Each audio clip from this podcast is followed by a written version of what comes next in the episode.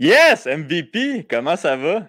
Ça va super bien. Comment ça va? Toi, on a de la visite aujourd'hui. Comment tu veux que ça aille mal? Ben écoute, je suis bien content. Puis t'aimes-tu mon intro? Parce qu'avant qu'on commence, tu m'as comme dit de ne pas oublier que c'est moi qui fais l'intro maintenant, là, vu que c'est le Canadien Gangster Podcast. Ben ouais.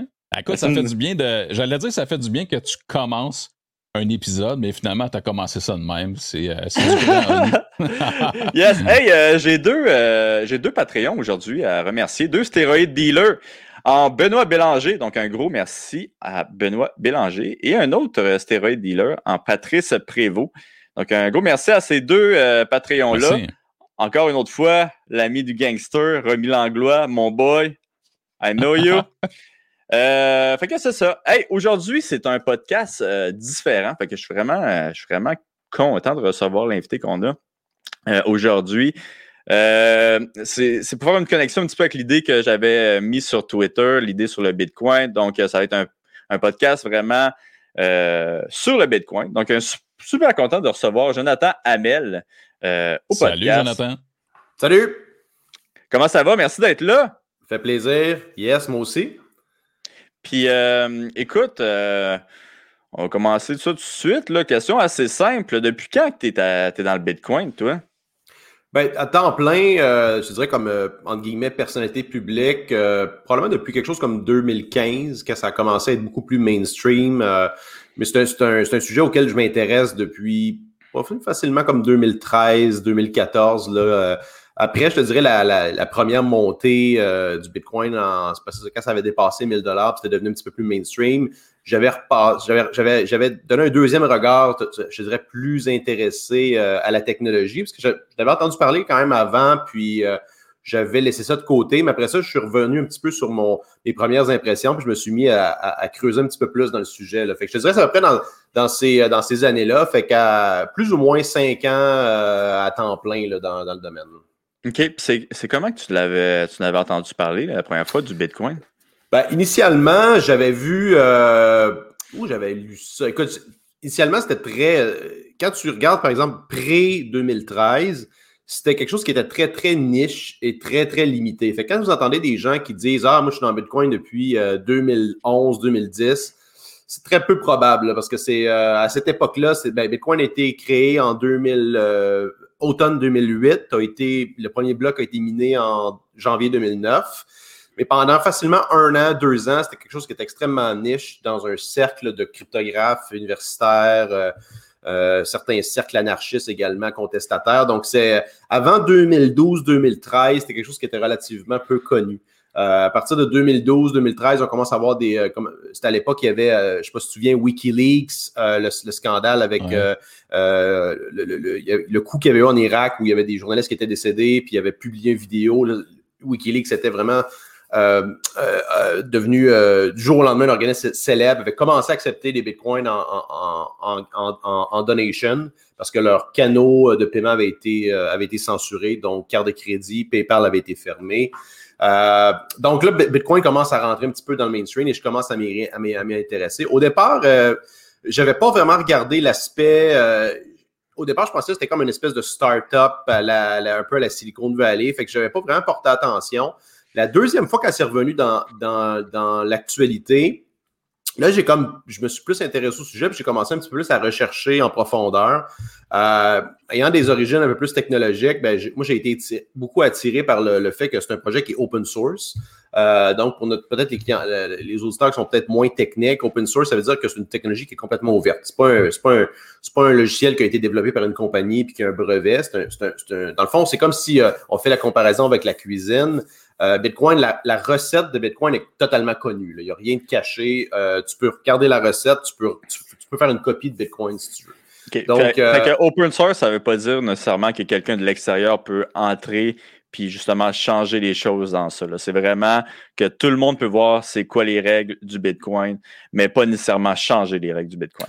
Ben, les deux, un petit peu, tu peux vraiment voir toutes les règles, effectivement. Tu peux auditer le code, c'est le vrai pour euh, d'autres types de logiciels également. Mais effectivement, tu peux, il y a un système de contributeurs ouvert. Donc, euh, si on prend un, un, exemple, par exemple, un des plus gros logiciels open source, c'est Linux. Un système d'exploitation qui est compétiteur à Microsoft. Et il y a des centaines de milliers de développeurs. Si tu veux développer un module spécial ou si tu veux développer ta propre version de Linux, tu, tu peux le faire. Fait que c'est un peu le même principe avec, avec, Bitcoin. Puis moi, je trouvais que c'était une force assez, assez intéressante, surtout, dans, surtout appliquée, si tu veux, à la technologie monétaire, à la technologie de paiement je trouvais que c'était un chaînon manquant pour le, commerce électronique notamment. Donc, l'idée, ça avait piqué ma curiosité. Puis là, je suis un peu rentré tranquillement dans ce qu'on appelle le rabbit hole. Donc, tu rentres dans le rabbit hole, puis tu trouves toujours d'autres sujets, puis tu creuses là-dedans et, euh, et, ça finit plus. C'est un peu ça, je te dirais, le, début. Euh, euh, comment je m'intéresse à Bitcoin. À partir de 2015-2016, ben là, ça devient beaucoup plus mainstream. Puis ben, les, skills que j'ai développés avec ça, puis la connaissance que j'ai développée avec ça, ça commence à être plus en demande, disons. Donc euh, là, je commence à vraiment plus dealer avec une, une, euh, clientèle financière. Moi, j'ai travaillé beaucoup, par exemple, avec euh, dans les années 2015, 2016, 2017, 2018, j'ai presque travaillé tremplin avec les, la communauté financière. Donc, tout ce qui est banque, fonds d'investissement, euh, régulateurs, même force policière également, pour expliquer c'est quoi Bitcoin, comment ça fonctionne, euh, pourquoi ça va pas disparaître? J'ai eu quand même des. Euh, euh, j'ai voyagé pas mal dans ces années-là également. Donc, c'est pas mal ça, je te dirais, mon, mon background story. OK. Puis toi, as-tu un background en finance ou c'est quoi ton background? Ben, à la base, moi, je, viens de la technologie. Je suis un administrateur réseau avec un focus plus sur la sécurité. Fait que l'aspect technologique de Bitcoin, ça m'avait attiré. Je voyais ça un petit peu comme, dans le fond, dans le, dans, son, quand tu regardes le squelette de Bitcoin, la structure de Bitcoin, c'est un, système de messagerie encrypté d'une certaine manière. Ça ressemble beaucoup à, ça ressemble à PGP, ça ressemble à, Tor, la, technologie qui permet de naviguer sur Internet de manière anonyme. Euh, donc, moi, les technologies comme ça de privacy, de, de technologie de vie privée, c'est quelque chose qui, me parlait beaucoup. Euh, donc, ça, c'est un peu ça qui m'a pris ma curiosité. Mais d'un point de vue financier, euh, je, suis toujours intéressé à la finance. Tu sais, j'ai mon portfolio depuis que je pense j'ai 15-16 euh, ans. Donc, j'ai toujours été un investisseur actif. Donc, ça, ça a pris un petit peu le relais par la suite quand ça a commencé. Quand j'ai commencé à réaliser un petit peu la, l'aspect, la proposition de valeur économique et monétaire derrière Bitcoin, c'est un, petit peu plus, un petit peu plus compliqué à comprendre. mais ça, c'est effectivement quelque chose qui m'a attiré par la suite. Mais c'est vraiment l'aspect technologique au début qui m'avait attiré. OK. Écoute, euh, je pense qu'on va, on va plonger dans ça. Première question, il y a beaucoup de monde qui, euh, qui me pose cette question-là, puis à chaque fois, je réponds crime, je suis un combattant de MMA à inviter quelqu'un qui, qui se connaît vraiment. Là. Mais c'est quoi le Bitcoin? Euh, puis c'est quoi l'histoire du Bitcoin?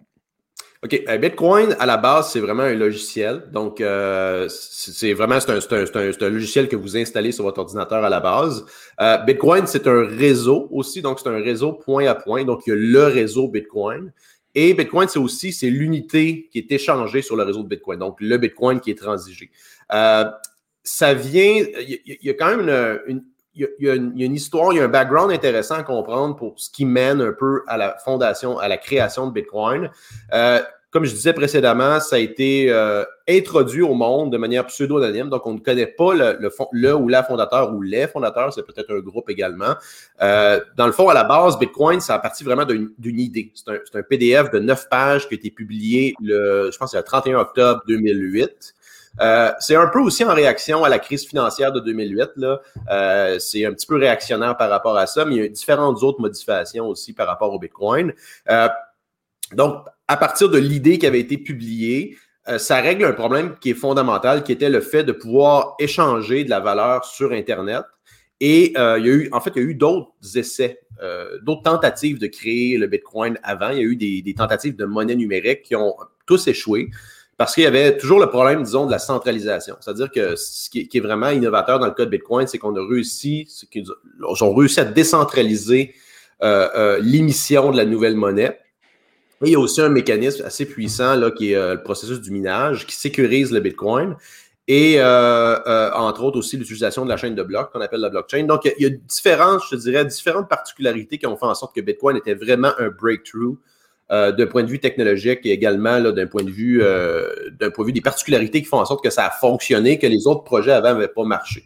Donc, euh, c'est, ça a pris du temps sans que ça soit apprécié, parce que dans le, dans le fond, Bitcoin demeure anonyme, demeure un peu dans l'ombre pendant, comme je disais précédemment, un an et quelques. au début, c'était vraiment le, le, papier blanc Bitcoin, donc le white paper Bitcoin a été publié sur une liste d'envoi.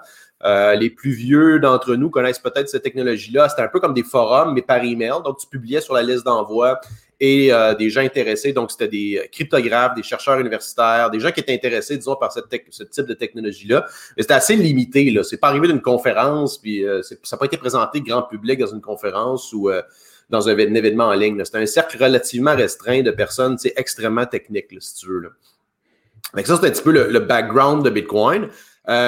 Dans les faits, comme je disais, c'est vraiment, ça ressemble vraiment à un système de messagerie encrypté et dans le fond, ce que tu échanges sur le réseau, ce sont les bitcoins qui, sont. Euh, euh, en fait, les, bitcoins, on va peut-être pouvoir rentrer dans, le détail un petit peu tantôt du fonctionnement. Techniquement, quand tu possèdes des bitcoins, tu n'as pas des, pas, pas des, pas des pièces de monnaie sur ton téléphone. Ce que tu possèdes, c'est très, très intrinsèquement lié à la cryptographie. Donc, euh, pour comprendre réellement comment Bitcoin fonctionne, il faut tomber un petit peu dans la, la, cryptographie informatique. Donc, techniquement, ce que tu possèdes, ce sont les clés privées, la, si tu veux, la clé qui te permet de transiger les bitcoins sur le réseau Bitcoin. Donc, euh, peu importe si tu perds ton téléphone ou si tu te fais voler ton ordinateur, si tu as, pu sauvegarder cette, cette paire de clés-là, ben, tu, peux, euh, tu peux reconstituer euh, ton portefeuille d'une certaine manière. Fait que, à la base, sur le fond, c'est pas tellement différent d'un système de messagerie encrypté. L'innovation, ça provient vraiment du fait d'avoir réussi à décentraliser la, si l'opération du Bitcoin et l'émission des nouveaux Bitcoins, notamment à partir du processus de minage. Hmm.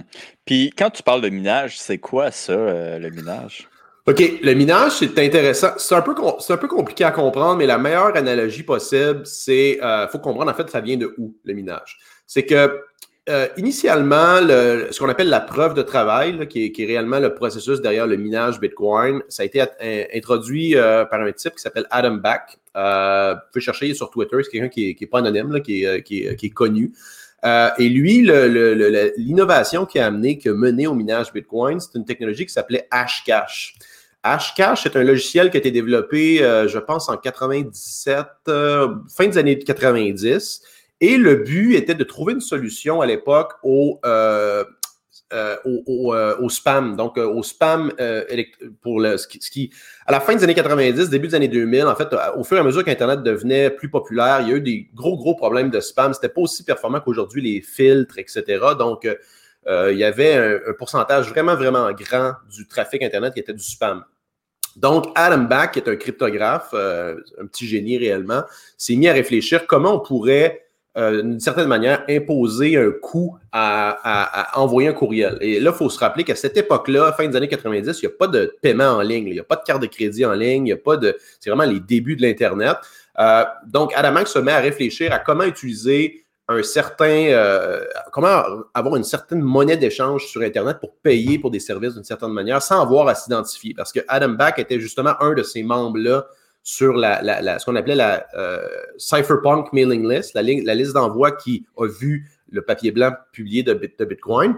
Et euh, cette liste d'envoi-là, ce qui est intéressant, c'est que les gens, pour demeurer anonymes, utilisaient ce qu'on appelle un remailer. Donc, c'est un logiciel, un, service qui permettait de republier sur la liste d'envoi avec euh, une adresse d'une certaine manière anonyme.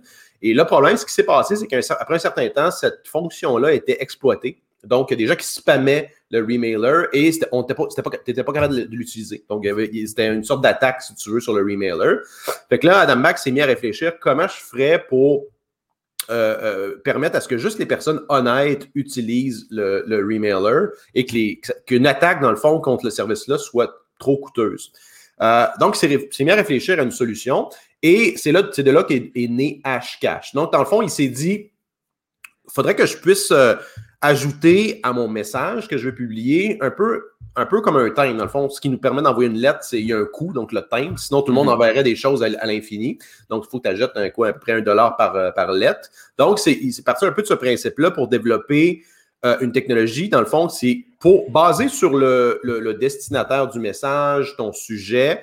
Euh, tu es capable de faire, de créer, mettons, une preuve cryptographique et de, dans le fond, de, avec le logiciel Hashcash, il y a, une certaine, il y a un certain calcul qui été fait euh, pour arriver à, cette, à ce résultat-là. Et ça prenait, avec l'ordinateur de l'époque, disons, euh, peut-être 10 à 15 minutes à calculer là, cette, cette, preuve de, appelons-le le, le, timbre numérique, si on veut. Donc, si je voulais envoyer, disons, à, Olivier, euh, sur la, si je voulais publier sur la liste d'envoi, je devais mettre en pièce jointe la preuve euh, de travail Hashcash qui prenait 10-15 minutes du temps processeur dans mon ordinateur. Et de cette manière-là, la liste d'envoi reconnaissait que j'avais fait un travail, donc que j'avais que, j'ai eu un coût dans le monde réel. Et ça a permis justement d'arrêter de, de, de, processer les messages qui étaient des attaqueurs et euh, prioriser ceux justement qui avaient cette preuve de travail-là, qui, ceux qui avaient pris le temps de, dépenser 10-15 minutes de leur temps processeur pour prouver dans le fond qu'ils sont rationnellement des acteurs honnêtes. Donc, si tu veux la regarder d'une autre manière, c'est que pour envoyer un million de messages euh, avec, euh, sur la liste, c'est extrêmement coûteux. C'est-à-dire qu'il faut que tu fasses un million de fois 10-15 mhm. minutes de ton temps. Alors que si tu veux le faire pour un ou deux messages, ça vaut vraiment, ça, vaut vraiment le coup. Dans le, dans le fond, le calcul lui-même ne sert à rien, mais c'est la conséquence d'avoir à passer pour le calcul qui prouve que tu es honnête. C'est pour prouver ton honnêteté sur le réseau euh, et faire en sorte que ceux qui attaquent le réseau, ça soit énormément plus coûteux que l'utiliser de manière honnête. Fait que le minage, dans le fond, c'est ça. Parce que c'est essentiellement la même chose qui est arrivée. Euh, c'est Hashcash qui a été intégré d'une certaine manière à Bitcoin. Et c'est ça, c'est vraiment ça qui manquait euh, aux autres tentatives, si tu veux, de monnaie numérique. C'est qu'on n'avait pas cette façon de limiter non seulement les attaques, mais de décentraliser puis de permettre aux gens de contribuer. C'est ça par la suite qui est venu euh, se greffer parce que les réseaux de mineurs Bitcoin, en fond, eux autres, ils offrent leurs services de puissance de calcul au réseau Bitcoin. Donc, je dirais que conceptuellement, c'est un peu le, background derrière le minage. C'était une technologie pour prouver que les acteurs qui échangent sur le réseau sont honnêtes. Et, mais il n'y a pas de, a pas de, le calcul, il sert absolument à rien. C'est vraiment une dépense d'énergie. Mais la dépense d'énergie, même si au premier niveau, on peut l'avoir comme euh, euh, inutile, elle n'est pas inutile parce qu'elle sert à prouver que les, euh, les acteurs sont honnêtes. OK. Donc, disons, moi, j'ai des bitcoins, j'envoie ça à quelqu'un d'autre. Je ne suis pas obligé d'être un mineur, par contre, pour envoyer ça. Non, c'est totalement ça, c'est totalement transparent à l'usager. Si vous achetez des bitcoins ou vous avez reçu des bitcoins, euh, vous allez envoyer des bitcoins comme on, on envoie un peu un courriel. C'est euh, totalement transparent là, à, à, l'usager. Tu n'as pas besoin non plus de. Parce qu'il y, y, a plusieurs types d'acteurs dans Bitcoin. Il y, a, il y, a, les mineurs qui est une partie, mais il y a aussi ce, qu'on appelle ceux qui roulent des, des, nœuds Bitcoin. Donc, des nœuds Bitcoin, c'est des, euh, des, des, ordinateurs, des serveurs qui roulent le client Bitcoin, si tu veux, le, le logiciel Bitcoin, et qui en fait, c'est en partie, c'est eux qui vérifient les transactions. Les mineurs, ce qu'ils font, c'est qu'ils confirment d'une certaine manière, ajoutent un, nouveau, un autre niveau de sécurité et vont placer les transactions qui sont en attente dans euh, un futur, ce qu'on appelle un bloc sur la chaîne de blocs. Donc, euh, l'historique des transactions de Bitcoin, ça ressemble un petit peu à ça, dans le sens, euh, meilleure façon de le conceptualiser, de le voir, c'est, imaginez un grand, avant Excel, les comptables avaient des gros livres comptables avec plusieurs colonnes et pouvez avoir tout l'historique des transactions d'une entreprise ou d'une personne. Ben, la chaîne de blocs Bitcoin, c'est ça. C'est tout l'historique des transactions Bitcoin. Et les mineurs, ce qu'ils vont faire, c'est que à peu près à tous les 10 minutes actuellement, c'est qu'une nouvelle page du grand livre qui est créée. Et euh, les transactions sont placées dans cette page-là. C'est pour ça que les, ça que les transactions Bitcoin, ce n'est pas instantané. Et il y a une raison derrière ça. Ce serait facile de le mettre instantané, mais on perdrait une particularité importante de Bitcoin qui est la sécurité qui est liée au fait que c'est coûteux d'ajouter une transaction au réseau Bitcoin parce que c'est sécuritaire, parce qu'il y a la preuve de travail derrière. Donc, tout ça, c'est interrelié. Ce pas des choses qui ont été euh, introduites au hasard, si tu veux. Mm-hmm. Puis, c'est quoi les caractéristiques du Bitcoin comparativement, disons, euh, à l'or et euh, au, cash?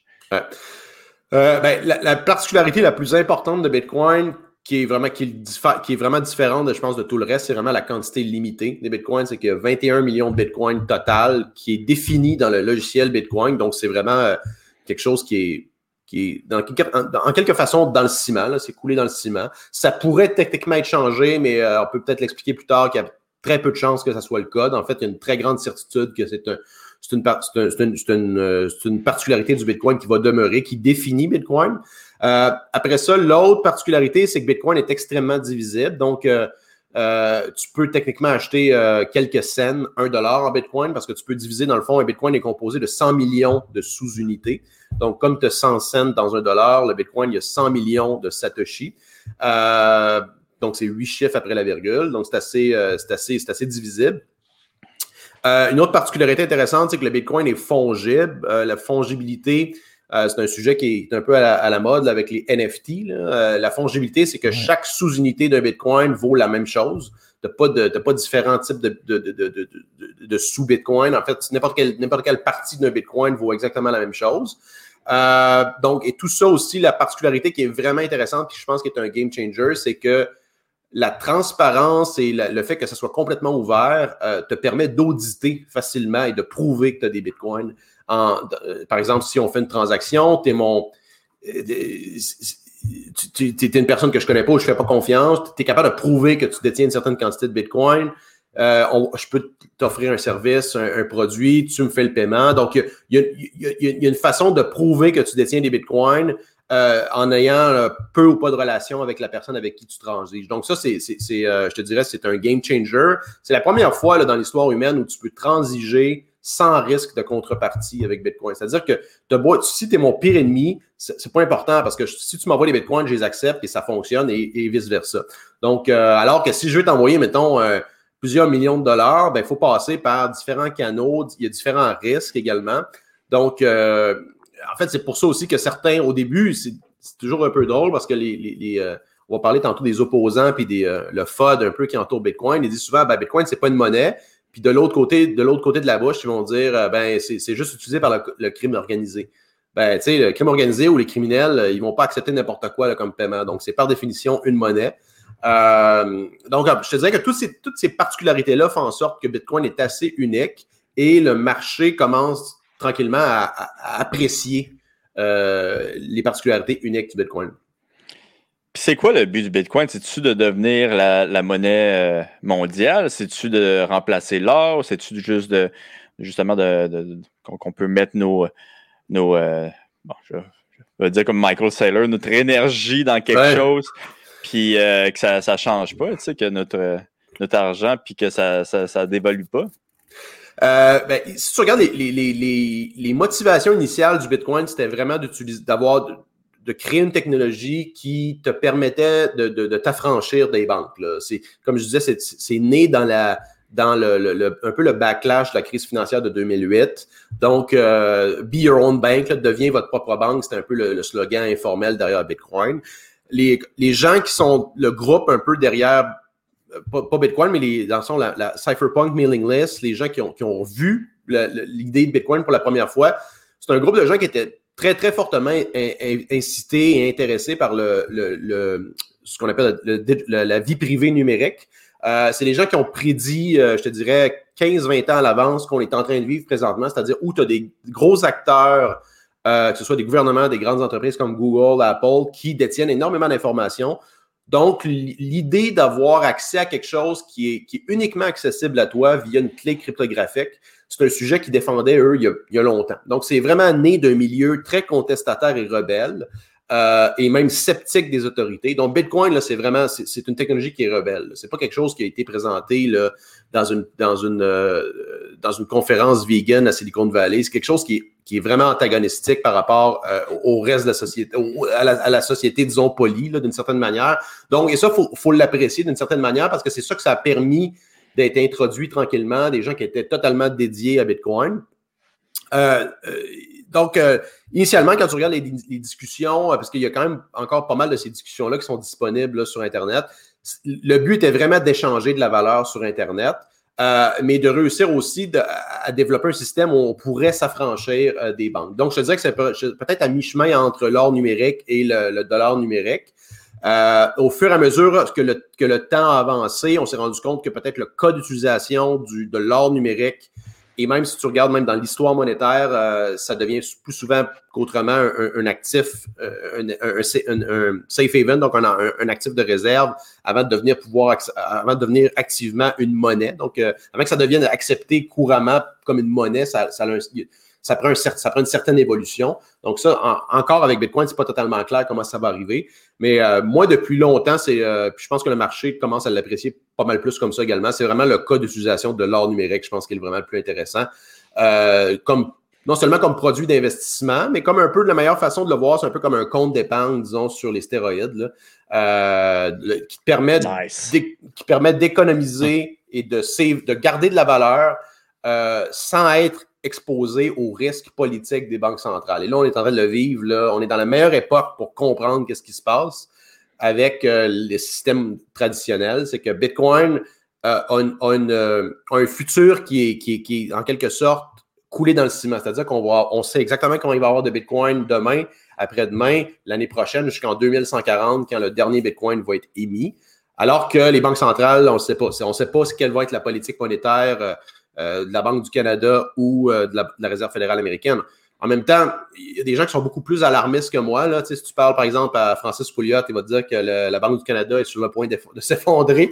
moi, je ne pense pas que c'est quelque chose qui va arriver du jour au lendemain, mais au contraire, je pense que c'est quelque chose qui est pernicieux et qui continue, là, si tu veux, de, de gruger dans les, euh, dans les économies, dans les actifs des gens euh, les plus pauvres. En passant, c'est les plus pauvres qui, qui, euh, qui sont affectés par ces politiques-là. Donc, je te dirais que c'est devenu par la force des choses une technologie, a saving technology, une technologie d'épargne et de sécurité, pour sécuriser de la valeur. Maintenant, comment on va développer autour de ça pour faire en sorte qu'on puisse l'utiliser tous les jours pour acheter un café, ça, c'est vraiment en train d'être adressé dans Bitcoin. On va pouvoir en parler tantôt avec qu'est-ce que tu veux faire notamment, mais quel, comment on pourrait monétiser, par exemple, ce podcast-là qu'on est en train de faire via des petites donations?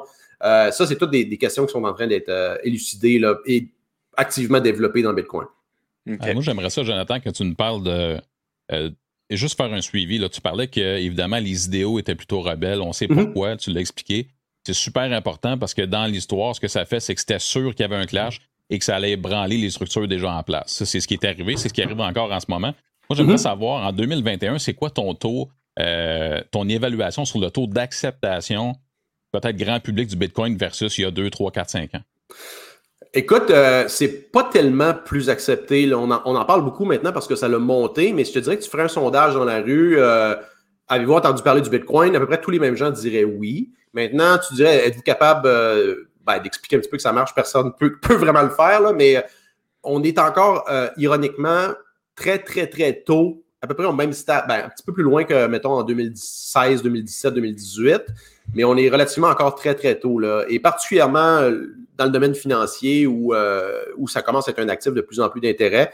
Mais je dirais que c'est pas la, courbe de connaissance du Bitcoin dans le grand public outre la couverture du Bitcoin par rapport à sa montée, sa descente de prix, est pas tellement plus avancée, honnêtement. Là. Euh, on, est encore, là, ironiquement, on peut penser que c'est loin parce que maintenant, c'est près de.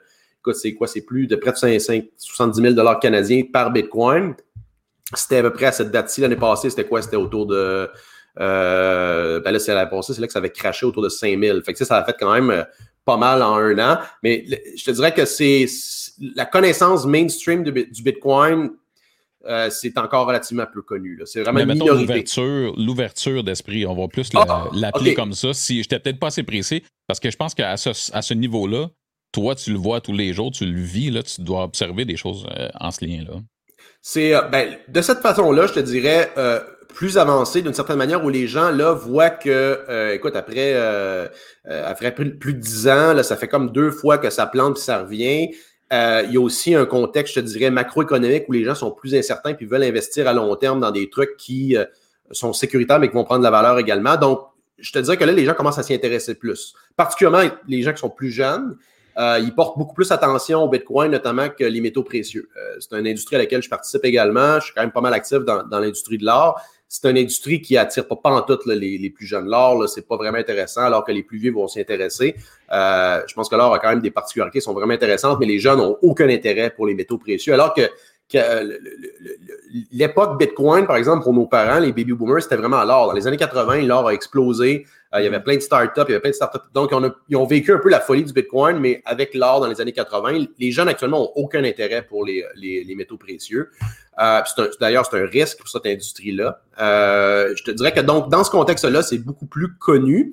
il y a même des produits financiers maintenant là, qui tu peux, avec ton compte REER ou CELI, tu peux investir dans Bitcoin, ce que tu ne pouvais pas faire avant. Euh, avant, c'était vraiment, il fallait t'acheter des bitcoins, c'était assez compliqué. Maintenant, tu peux activement le faire à travers euh, ton compte, compte d'investissement. Donc, dans, cette perspective-là, c'est effectivement plus connu qu'il y a 4-5 ans, je te dirais. Mm-hmm. Mais tu vois aussi que le monde commence. En tout cas, moi, j'étais là aussi en 2017, mais tu vois que le monde commence à s'y intéresser peut-être un petit peu plus. Euh, bon, c'est sûr que bon, en 2017, je ne suis pas sûr de me souvenir vraiment c'était quoi, mais comme maintenant, euh, c'était juste la négativité dans les journaux. Tandis que là, présentement, je trouve qu'il y a quand même un petit peu plus d'ouverture. Je ne sais pas si euh, tu as la, même impression. Là. Mais on pourrait justement continuer là-dessus. C'est quoi les. c'est quoi les, gros titres des journaux des dernières années? les Qu'est-ce qu'ils disaient sur le Bitcoin? Puis euh, je pense que on pourrait commencer par le Bitcoin est utilisé seulement par des criminels et des terroristes. Oui, ça c'est, euh, c'est vrai. Écoute, la, couverture médiatique de Bitcoin, elle est, premièrement, euh, elle est allée jusqu'à peut-être l'année passée, elle était disproportionnée par rapport à la taille de cet actif-là. Tu sais, pendant plusieurs années, c'était quoi, moins de 100 000, moins de 100 milliards de dollars. Donc, si tu regardes l'or, c'est 100, 100, 000 milliards de dollars, donc à peu près 10 mm. trillions de dollars. Donc, c'était la couverture euh, médiatique de Bitcoin était disproportionnée par rapport à son impact réel dans l'économie. euh, et il y a, je te dirais que Bitcoin, c'est activement détesté par un certain type de personnes, là, euh, les universitaires, les, toute la frange d'économistes plus traditionnels qui se ramassent à RDI Économie notamment. C'est des gens qui détestent Bitcoin fondamentalement parce que ça fait plusieurs années qu'ils prédisent que ça, non seulement ça va s'effondrer, mais ça s'en va à zéro, alors que ça fait complètement l'inverse. Euh, tout ce qui est très politisé déteste Bitcoin également parce que c'est une technologie qui remet beaucoup de pouvoir dans les mains de l'individu. Mhm. ça, ça a un peu, comme tu disais, euh, ça l'a défié à peu près tous les pronostics. C'est incroyable. Moi, je continue de penser que c'est une des plus grosses choses qu'on va voir dans notre vie. C'est un succès en tout point, Bitcoin. C'est un succès politique, économique, c'est un succès technologique. Euh, donc, je te dirais que les mauvaises, euh, les mauvaises, les mauvaises nouvelles par rapport à ça sont souvent les mêmes.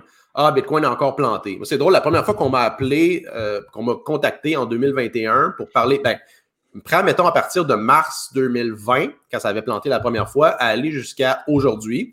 On a commencé à m'envoyer, parce que j'ai passé, moi, l'année 2018 au complet dans les médias.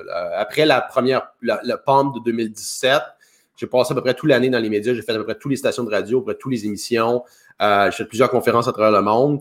Puis, c'était près toujours les mêmes choses. Mais là, ce deux, la montée récente qu'on a connue, là, quand Bitcoin revenait, là, ça ne fitait plus dans, le, dans, le, dans, le, narratif qu'il avait mis. Là, que ça faisait juste crasher. Là ça, là, ça remontait, puis là, ça fitait plus. Donc, la première fois qu'on m'a appelé, c'est quand Bitcoin avait une journaliste qui m'appelle, elle dit Ouais, là, Bitcoin a baissé beaucoup. Je dis Madame, ça a passé genre de 45 000 à 38 000, 33 000. C'était à. Dernièrement, ça? Ouais, c'était, je pense que c'était en janvier, il a, il a rebaissé à peu près juste euh, au-dessus de 30 000 là.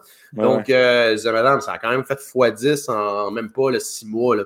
Donc, euh, et c'est là qu'on. Dans le fond, l'idée, c'était que le, headline, c'était la baisse de 20% du Bitcoin sans égard au fait que ça venait de pomper là, de plus de 100 en plus que ça, c'est quasiment 1000 en, en, six mois. Donc, euh, c'est toujours la même chose qui revient. Ah, Bitcoin a baissé. C'est, euh, il y a aussi, aussi la notion, euh, parce qu'on est maintenant dans un univers qui est très, très politiquement correct. Là. Donc, dès, beaucoup d'appels au fait que c'est de la, de, la, fraude, c'est une façon de, de, faire de l'évitement, de, l'évitement fiscal, c'est une façon de pour justement l'industrie illicite, commerce de la drogue, commerce euh, whatever. Donc ça, c'est souvent ramené. Ben ça, euh, je, trouvais que c'était comme la première affaire vraiment qui est sortie, c'est que le Bitcoin est utilisé que pour les, euh, les criminels. Tu sais. Mais ben là, après, on va, on va passer sur d'autres choses qui, qui a été dit sur le Bitcoin. Là. Mais je trouvais vraiment que le premier que moi j'ai entendu, c'était c'est les terroristes, c'est les criminels qui utilisent ça, puis c'est pour ceux qui ne veulent pas payer de taxes. Hmm. En fait, c'est vrai au début, dans le fond, que Bitcoin a un, track record, un historique, euh, que c'est techniquement devenu une monnaie principalement sur ces réseaux-là. Donc, à l'époque, il y avait de euh, Silk Road qui, permettait d'échanger des euh, différentes substances ou des trucs, des cartes de crédit volées. En fait, c'est un marché décentralisé d'une certaine manière sur le Darknet qui n'est pas très et de la manière que c'est présenté par les médias, c'est un peu, c'est un peu trompeur parce que c'est pas quelque chose qui est, vraiment accessible au commun des mortels. Le Darknet, c'est un peu compliqué, ça te prend un tour, c'est pas vite. C'est... Donc, c'était vraiment des gens plus, je te dirais, plus, plus avancés qui avaient accès à, ces, marchés-là. Mais ça a vraiment prouvé le cas d'utilisation où tu pouvais accepter des bitcoins en contrepartie là, de, de, marchandises quelconques. Là, il y a des kilos de cocaïne qui étaient envoyés par messagerie puis qui étaient payés euh, en bitcoin. Donc, les gens quand j'entends quand j'entends l'argument que c'est pas une monnaie puis que c'est utilisé par le crime organisé, je me dis, ben, regarde, euh, il n'accepterait pas d'envoyer des kilos de cocaïne par la poste en recevant des jetons. Euh, des bananes. C'est ça. Donc, ça, il, y a vraiment il y a vraiment par définition une, valeur monétaire au Bitcoin si, si ça, justement, c'est utilisé dans le crime organisé. Maintenant, ce, ce qui est particulier avec ça, c'est que c'est fascinant, si tu regardes le, code de Silk Road, c'est qu'avec des, des vendeurs qui étaient pseudo-anonymes, c'est-à-dire qu'on connaissait leur pseudonyme, on ne savait pas c'était qui, il y, a, activement un système de réputation qui s'est développé et les vendeurs, souvent, avaient intérêt à garder leur clientèle, même s'ils n'étaient pas connus. En fait, tu pourrais dire, ben, je pourrais frauder tout le monde. Ben, il y a une certaine, certaine, euh, certaine, un peu comme un eBay, c'est-à-dire quand tu eBay, ben, tu veux garder ta réputation de vendeur. Ou ouais, juste pour, Pourrais-tu juste expliquer c'est quoi? Silk Road un petit peu plus? Euh, Silk Road, c'était euh, meilleure façon de le voir, imaginez eBay euh, ou Amazon, mais où tu peux acheter euh, toutes sortes de substances, des armes, des, des, cartes d'identification volées. Tu peux commander littéralement de la marijuana et différentes autres drogues par la poste qui étaient livrées. et ce qui est intéressant à l'époque, c'est que, écoute, j'ai lu des, des, articles là-dessus. Quand tu, quand tu regardes ça de manière froide et neutre, là, euh, il y a des, par exemple, il y a des junkies qui commandaient là-dessus, puis à une époque où il était de plus en plus difficile d'avoir accès à de la drogue de haute qualité dans la rue, notamment avec le fentanyl et tout ça, euh, tu étais certain d'avoir un, produit de haute qualité. Donc, euh, ironiquement, ça a amené beaucoup de, beaucoup plus de clarté dans un marché qui est opaque, qui est souvent là, pas très propre, si tu veux. Fait que euh, c'est dur ça d'en parler. Là, quand par exemple je faisais des conférences dans le milieu financier, c'est dur de, de, parler de ça euh, avec certains côtés bénéfiques d'une certaine manière. Parce que les gens vont faire ça de toute façon. Là. Que tu l'interdises ou pas, les gens vont, vont, vont, s'injecter ce qu'ils veulent, puis ils vont faire ce qu'ils veulent, puis ils vont, ils vont, ils vont l'acheter de toute façon. Là. Euh, puis là, on commence à avancer là-dessus en tant que société. Il commence à avoir de la décriminalisation là, qui, qui est amenée un peu partout. Mais en fait, ça l'a vraiment prouvé, long story short, ça l'a vraiment prouvé le cas d'utilisation de Bitcoin comme, d'une certaine manière, une valeur monétaire qui est échangeable sur Internet. Euh, donc, ça, c'est le cas de Silk Road. L'affaire, c'est que c'est vraiment petit en termes de, volume d'échange. Le marché de la drogue, je pense, c'est quelque chose comme 400 milliards par année. Euh, C'est-tu 40 ou 400, j'ai oublié, bref. Mais c'est quand même plusieurs dizaines de milliards par année. Puis les, réseaux comme Silk Road ou les, transactions qui sont faites en Bitcoin, je pense c'est comme 1 ou 2 milliards ou mettons 3, 4 maximum. Donc, c'est vraiment une petite, petite partie des transactions qui sont utilisées en Bitcoin. Au contraire, la plupart des grands trafiquants, les cartels euh, et les grands syndicats criminels dans le monde se sont tous fait prendre à, faire affaire avec les banques. Après, tous les grands groupes bancaires, HSBC, JP Morgan, ils ont tous eu des amendes pour avoir fait affaire avec un, certain réseau de blanchiment d'argent. Et tout ça, ça fonctionne avec les banques, là, dans le fond. Quand tu as accès quand tu es riche comme ces gens-là, tu n'as pas besoin de Bitcoin. En fait, tu as toute une infrastructure qui est là pour te servir dans le monde bancaire traditionnel. Ça, c'est extrêmement hypocrite de la part de ce monde-là, de faire la leçon, là, non seulement à Bitcoin, mais aux technologies en général, que c'est utilisé pour faire du blanchiment d'argent. Pour faire du blanchiment d'argent, tu n'as pas, besoin de, pas besoin de Bitcoin. Quand tu as les moyens, tu as plein d'autres méthodes, puis euh, ça existe depuis, ça existait même avant Bitcoin. Mais tu dirais-tu que au fond, Bitcoin, c'est que ça donne le moyen à monsieur, madame, tout le monde, tandis que là, présentement, c'est les seuls qui peuvent blanchir, c'est ceux qui ont le plus d'argent. C'est, ben, je pense que c'est Obama qui avait dit que Bitcoin, c'est comme un compte, un compte de banque suisse dans tes poches. En fait, c'est ça. en fait, c'est une excellente nouvelle. C'est dans le fond que maintenant, c'est une technologie qui est, euh, qui est accessible à tout le monde. Pour nous, ça peut paraître quelque chose qui est, qui est accessoire parce qu'on a accès à une monnaie, une monnaie qui est stable, on a accès à un système financier qui est relativement, entre guillemets, honnête. Euh, mais dans, certains pays du monde, avoir des bitcoins, ça, peut carrément te sauver la vie parce que la monnaie, la monnaie nationale se dévalue. Euh, on a vu récemment le gouvernement du Nigeria euh, qui a annoncé que Bitcoin était carrément en train de tuer leur monnaie nationale. Mm-hmm. parce que les gens ont perdu confiance totalement dans leur monnaie. Donc, il y a un aspect aussi, je te dirais, de, libre expression, il y a un aspect politique, il y a un aspect très, très humain derrière Bitcoin. parce que dans le fond, préserver la valeur, là, et ça, c'est peut-être plus l'aspect philosophique derrière la monnaie, c'est quelque chose qui est profondément humain. L'être humain, la race humaine est la seule race qui planifie au-delà d'une génération. Les animaux ne planifient pas pour au-delà d'une génération. évidemment, quand les bébés naissent, ils vont les nourrir, tout ça, mais planifient pas pour quand ils vont mourir, qu'est-ce qu'ils vont leur léguer. Euh, ça, c'est très humain. Si on regarde dans l'histoire monétaire, euh, pourquoi les gens ont commencé à, se tourner vers des valeurs comme par exemple les coquillages, les, euh, certaines pierres, le sel. ultimement, l'or est arrivé en ligne de compte. Donc, tout ça, c'est un, un, réflexe de conserver sa valeur et d'avoir de la valeur dans le temps et de pouvoir en faire bénéficier sa famille et ses proches. C'est quelque chose qui est profondément humain. C'est quelque chose qui est activement, quelque chose qui est méprisé par, euh, par les gens, disons, qui sont un peu critiques de Bitcoin. Mais aussi, c'est que, tu sais, il pas, n'y a pas vraiment d'incitatif présentement à, ben, il y en a, mais à économiser, vu que justement, l'argent que tu mets à la banque, euh, euh, perd de la valeur. ben, exactement. Ça, on s'en rend pas compte, mais avec l'inflation, c'est ça. Ben, on est, euh, comme je disais précédemment, on est dans la, période parfaite pour comprendre. Euh, en fait, le meilleur meme, là, c'est, je ne sais pas si tu te souviens, le meme brrr, le, le, le meme où les gens impriment de l'argent. Puis la, période qu'on vit actuellement peut être résumée dans la, question suivante. Pourquoi on paye des taxes s'ils peuvent juste imprimer de l'argent? Puis sais, ça a l'air d'être un raisonnement, un questionnement qui est un peu con, mais quand tu y penses, c'est vraiment ce qui est en train de se passer. C'est que, tu vois, le Canada, on est un des pays qui a le plus imprimé d'argent justement pour la crise, la crise qui, est en, qui est en cours. Euh, puis on pourrait débattre là-dessus euh, sur, sur le COVID, mais là, on est en train de se rendre compte, après un an, que la réaction par rapport à ça est complètement disproportionnée. Là. Écoute, on, se rend compte que oui, il y a une certaine menace, mais euh, le fait de fermer la société, il y a un impact sur le monde. Et tu ne peux pas juste imprimer à jamais de l'argent. Donc, euh, je te dirais que c'est la première fois dans l'histoire aussi que le questionnement sur le rôle des banques centrales, comme un peu euh, ce que tu viens de faire, ou la question euh, pourquoi payer des taxes si, on peut juste imprimer de l'argent, c'est la première fois que c'est vraiment dans la population en général, cette question-là. Avant, c'était quelque chose, tu les libertariens, les gold bugs, ceux qui se préparent pour l'apocalypse, une certaine frange de l'industrie financière critiquait activement ou questionnait les banques centrales. Maintenant, c'est quelque chose qui est beaucoup plus mainstream. Là, c'est quelque chose comme les gens ont, peur que l'argent se dévalue. Là, c'est quelque chose qui est. Je pense qu'on a, on a, traversé là, un stade où les banques centrales ont réellement intérêt à se questionner sur on est-tu en train de perdre de la crédibilité? Mm-hmm. et, euh, et, par définition, la monnaie, ça doit être quelque chose qui est dur à créer. Et c'est pour ça que l'or, euh, c'est fascinant l'histoire de l'or également. C'est que c'est comme ça que ça a gardé sa valeur. En fait, c'est extrêmement difficile à miner, c'est difficile à reproduire, c'est facile à couler, c'est facile à, d'une certaine manière à transiger. Tu peux facilement prouver que c'est pas c'est pas de la, de, de, de, la fausse art d'une certaine manière. Donc, euh, euh, ça l'a émergé. Ce qu'il faut réaliser aussi, ça, ça a émergé spontanément. C'est pas un gouvernement du jour au lendemain qui a dit, ou une, tribu qui a dit, voici, ceci est de la monnaie. Non, non, l'être humain a convergé autour de l'or comme monnaie, comme entrepôt de valeur, mais aussi comme monnaie d'échange. Euh, autant dans, dans, les civilisations occidentales qu'orientales, par exemple dans le cas de l'Asie, où les gens, deux peuples ou deux secteurs, secteurs du monde qui ne sont même pas parlés là, avant d'arriver à ce consensus-là.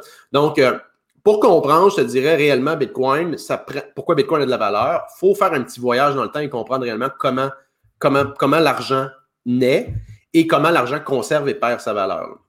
OK. Puis juste rapidement, peut-être euh, une petite parenthèse. Euh, tu disais qu'on utilisait beaucoup l'or, mais pourquoi à un moment donné, on a décidé de ne plus utiliser l'or si l'or était si, bon? Euh, oui, il y, a eu, euh, il y a eu une période dans, l'histoire assez intéressante, je te dirais, tournant du 20e siècle, c'est-à-dire fin du 19e siècle, aller jusqu'à la Première Guerre mondiale, où le, le, système monétaire mondial, dans chacun des pays en général, était réellement ce qu'on appelle le standard or. C'est-à-dire que la, la monnaie était activement adossée sur l'or. Vous pouviez aux États-Unis là, euh, vous présenter dans une banque avec un, dollar américain ou un 20 dollars américain et échanger euh, un once d'or, euh, votre 20 dollars américain contre, ben, je pense initialement c'était 35 dollars américains contre une once d'or dans, à la Réserve fédérale. Donc, le, nombre de billets de banque qui étaient en circulation était adossé à une certaine quantité d'or qui était dans les voûtes euh, de, le, de la Réserve fédérale. Mhm. Et ça, ben, en fait, c'est un. Je te dirais que c'est le. L'idée fondamentale derrière ça, c'est que c'est l'idée qu'il y a une valeur réellement. Là, là, il y a vraiment une valeur intrinsèque à, ta monnaie, mais il y a une confiance. Il y a une confiance qui est donnée au fait que la Réserve fédérale a, a là dans ses coffres une certaine quantité d'or pour adosser cette, cette valeur-là. Euh, ce qui s'est passé, c'est qu'il y a eu une, quand même, euh, à partir de. Euh, il y a eu différentes crises, euh, mais tu sais, c'est vraiment les grandes guerres qui ont changé ça, où les gouvernements ont dû procéder à des grosses, grosses expansions monétaires, c'est-à-dire dépenser, imprimer de l'argent. Et là, il y avait une limite, il y avait réellement une limite au fait que ben, on ne pouvait pas miner de l'or du jour au lendemain. Donc, donc, le standard or, pour les non-initiés, ça permettait de limiter la, dépense des États, des gouvernements, la capacité des États de s'endetter.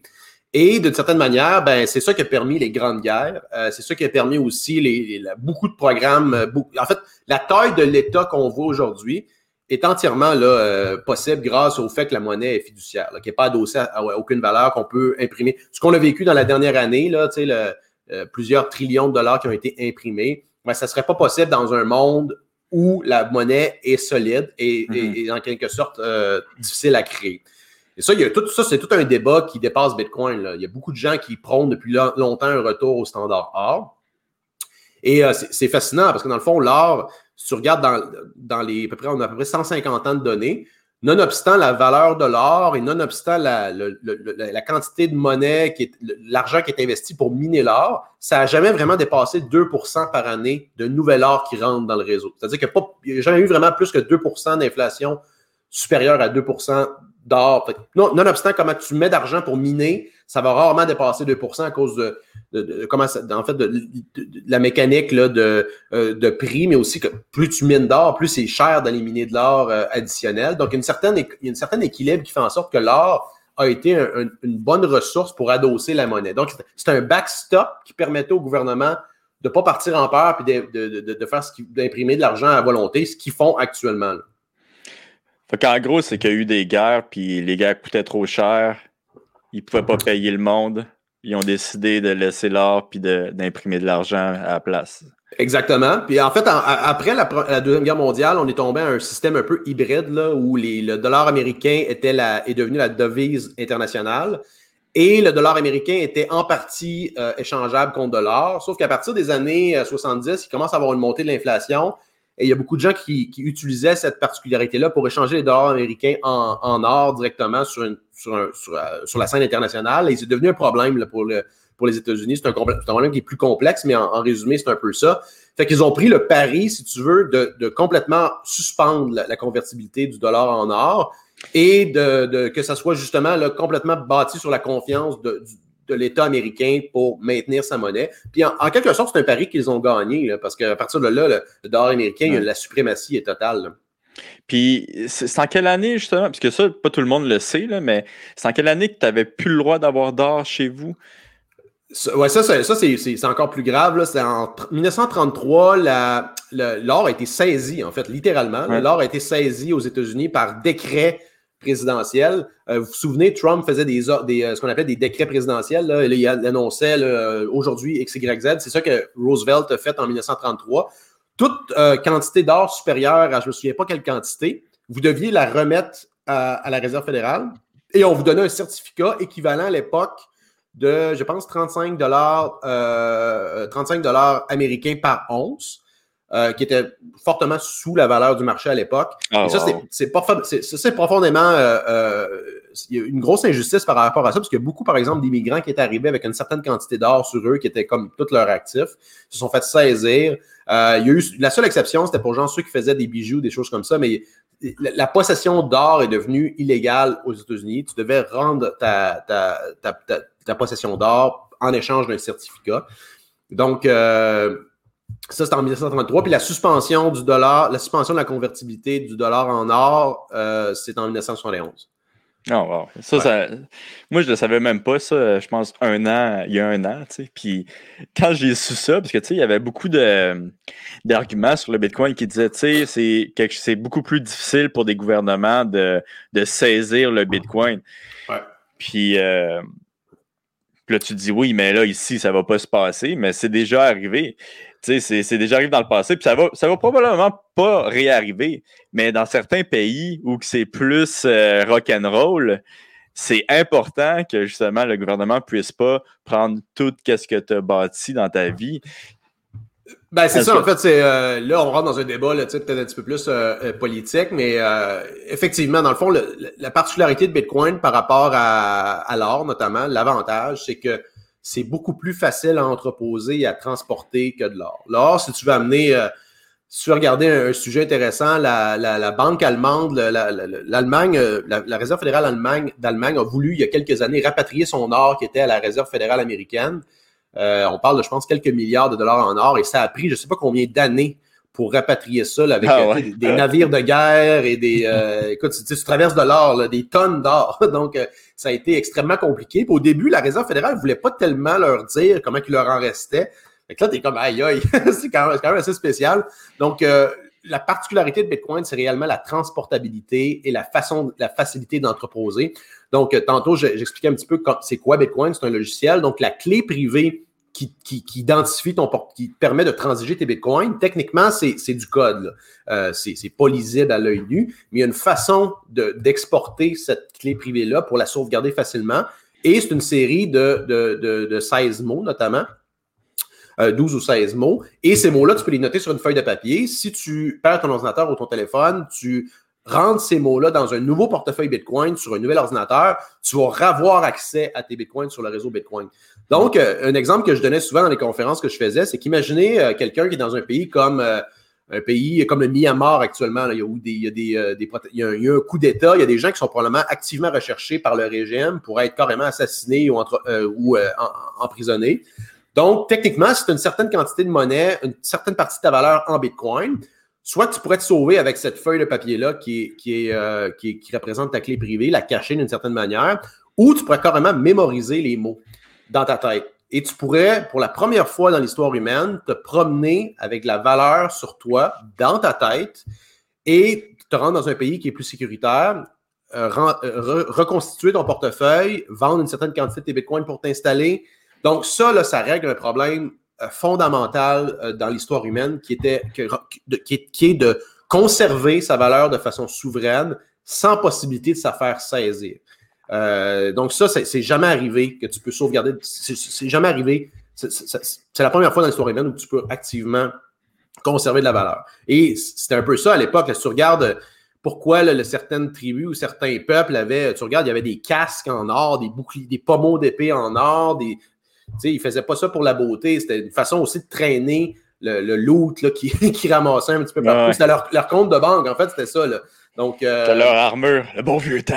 Exact, c'est ça. Donc, euh, euh, ça, c'est important de comprendre que la non, ben, ça pourrait techniquement être saisi dans le sens que si tu es torturé, là, tu vas ultimement donner ta, ta clé privée. Là. Donc, ça, c'est un, un, aspect qui est aussi euh, important de comprendre que actuellement, ça commence à être un problème. Là parler de, Bitcoin, mais parlez jamais de vos Bitcoins, parce qu'actuellement, juste un Bitcoin, ça peut être suffisant pour euh, euh, avoir une attaque quelconque. Ce qu'on appelle l'attaque à 5 là, ça veut dire que tu te faire attaquer avec un pipe range, puis ça va être suffisant pour, euh, pour te dérober tes Bitcoins. Donc, ça, ça, il y a une façon de se prémunir contre ça, d'être discret puis pas en parler.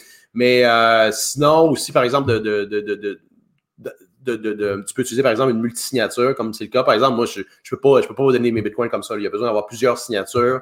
Donc, euh, c'est une certaine façon de le conserver. Mais c'est un bon point. La saisibilité de Bitcoin, ça va être beaucoup plus compliqué pour les États de le faire, non seulement pour les individus, mais aussi pour les, organisations. Puis là, ce qui est en train de se passer, c'est en train de devenir, tu sais, le, système bancaire, le système financier s'y intéresse, puis lance des fonds en Bitcoin. Fait tu sais, il y, a une industrie qui est en train de se développer autour de ça.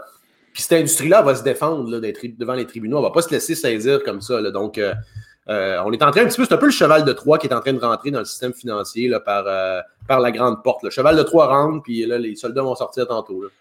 Puis justement, ça, ça pourrait pas complètement détruire euh, l'économie, les impôts, disons. Il va-tu falloir repenser à ça à un certain moment ou c'est quoi, on va faire des taxes sur quand, on achète des biens? Est-ce que comment ça fonctionne? Parce que là, veut, veut pas, ici, surtout au Canada, la grande mode, c'est justement donner la moitié de ce que tu gagnes par année.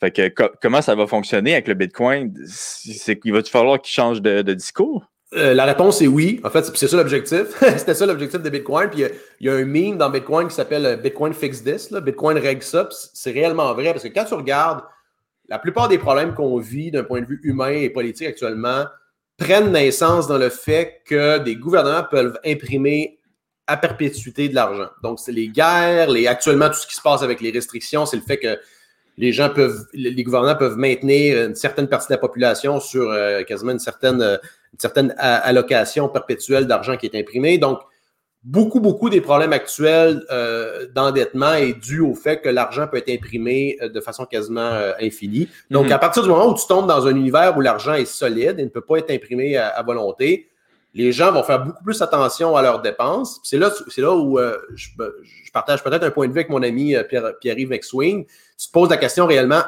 est-ce que j'en en as-tu vraiment besoin? dans le cas de Bitcoin, c'est vraiment euh, particulièrement la technologie peut-être la plus appropriée pour son livre parce que tu regardes les dépenses que les gens ont faites en Bitcoin il y a, cinq ans. moi, je connais quelqu'un qui a acheté un arbalète sur Internet avec 500 Bitcoin.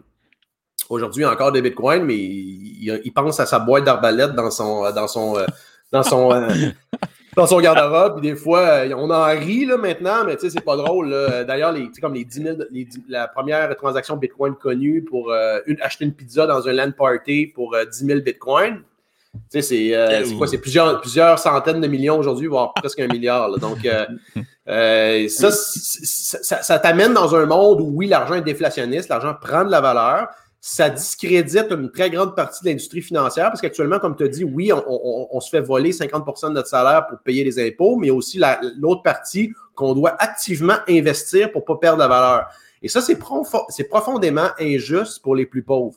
Les plus pauvres là, qui quittent sur le bord de la rue, là, par exemple à Montréal, dans les dix dernières années, là, si, on fait ça dans les dix dernières années, ils pouvaient s'en tirer avec, euh, mettons, tu recevais un 2 piastres ou une pièce Maintenant, il faudrait que tu leur donnes quasiment 5 piastres ou 10 piastres, parce que genre un pain, c'est rendu presque 5 piastres. Euh, je suis un grand fan de café. Là. Techniquement, j'ai vu le latte passer de 3 piastres à 6 piastres dans l'espace de quoi 6-7 ans. Fait que l'inflation, c'est ça en réalité. C'est la quantité de monnaie qui augmente dans le système. Puis ça coûte toujours de plus en plus cher pour, euh, pour acheter des biens et des services. Puis ça, c'est particulièrement évident dans les, dans les actifs financiers. Regarde le, je ne sais pas à quel endroit tu demeures à Montréal, mais regarde le, prix des maisons.